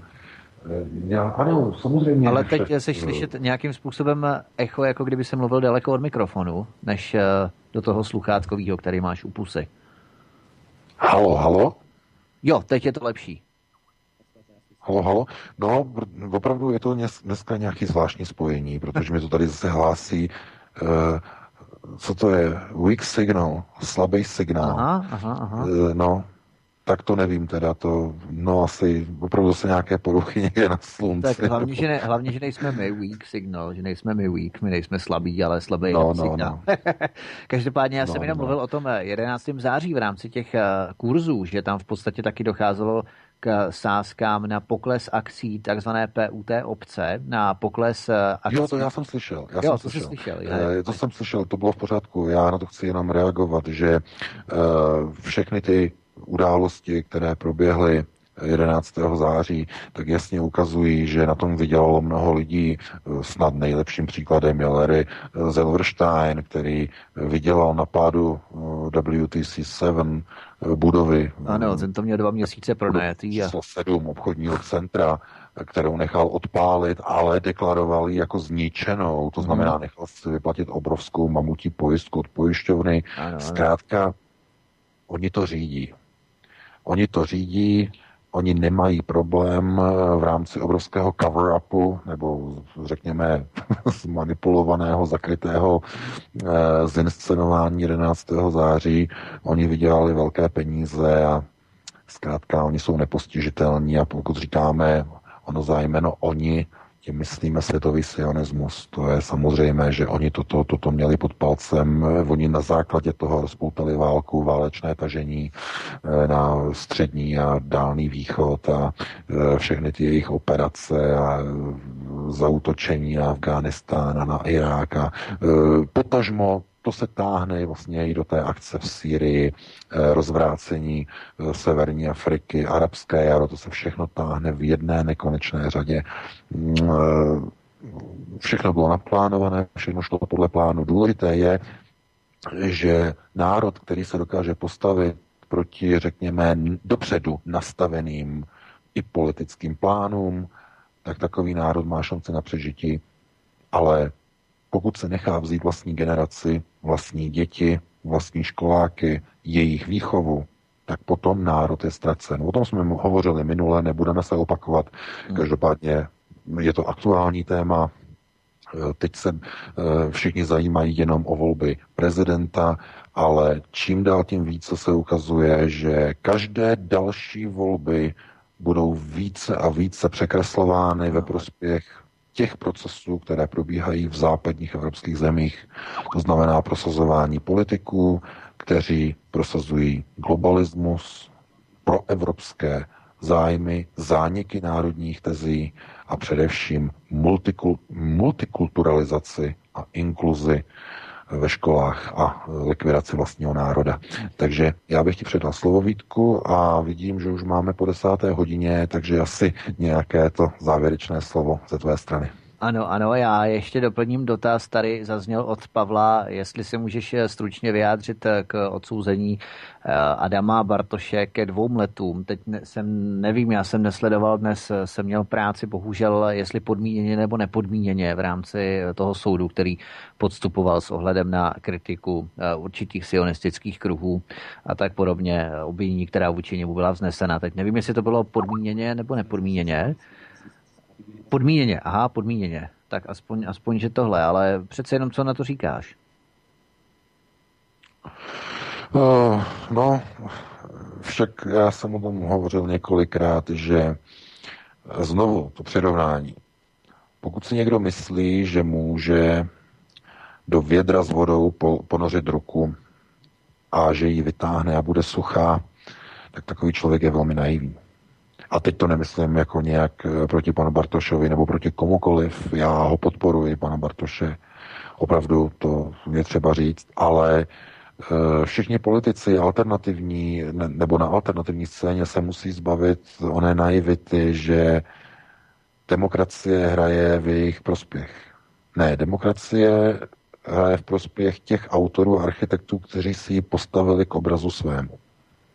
Pokud přestanete hrát podle jejich e, pravidel, tak vás navléknou do tepláku, nebo skoro navléknou, pokud e, máte štěstí, jako chtěli paní Vytázkovou, jako chtějí Andreje Babiše, jako sestřelili a do dneška chtějí navléknout do tepláku e, manželku bývalého premiéra, jako sestřelili premiéra Nečase.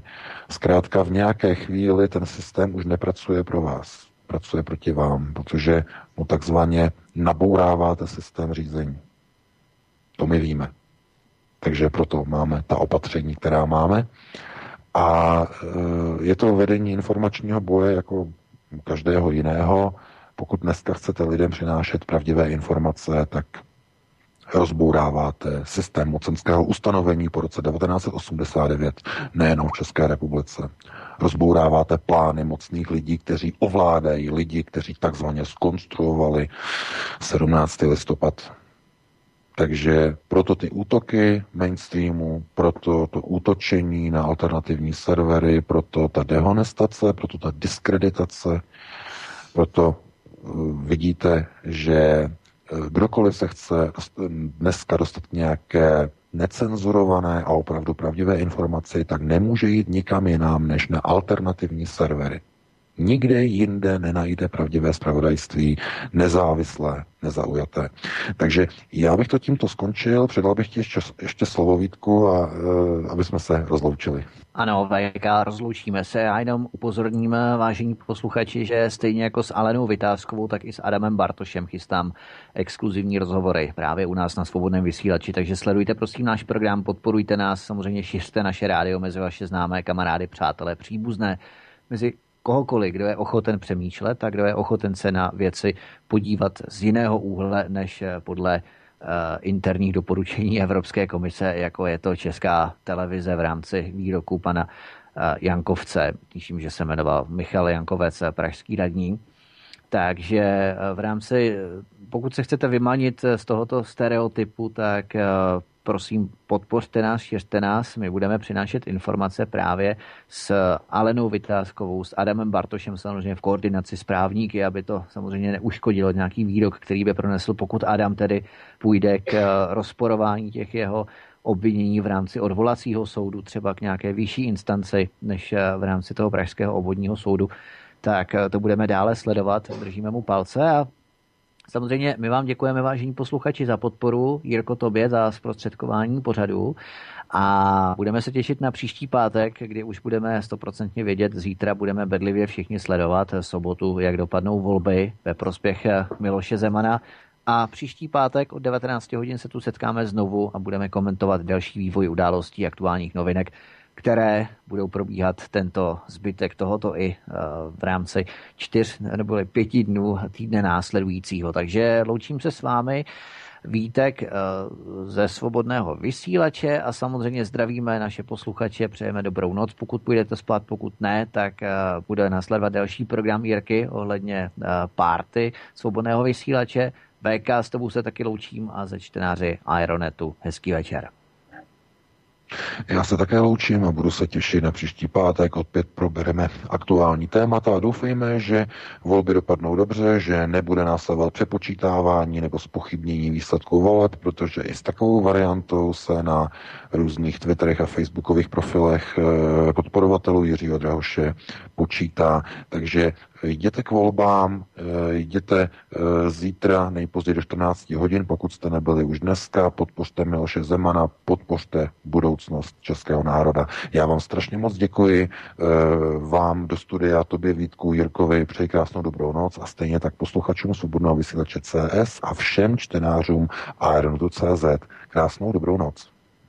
Takže to byl konec uh, hovor od Klábosnice a jak jste slyšeli Marfyho zákony, pracovali neomylně, po měsíci jsem vysílal a jak jste slyšeli sami, ale samozřejmě příště už to bude vychytaný. Takže díky za vaší pochopení, nejsme žádný profesionálové, měl jsem tady reinstall, takže naslyšenou.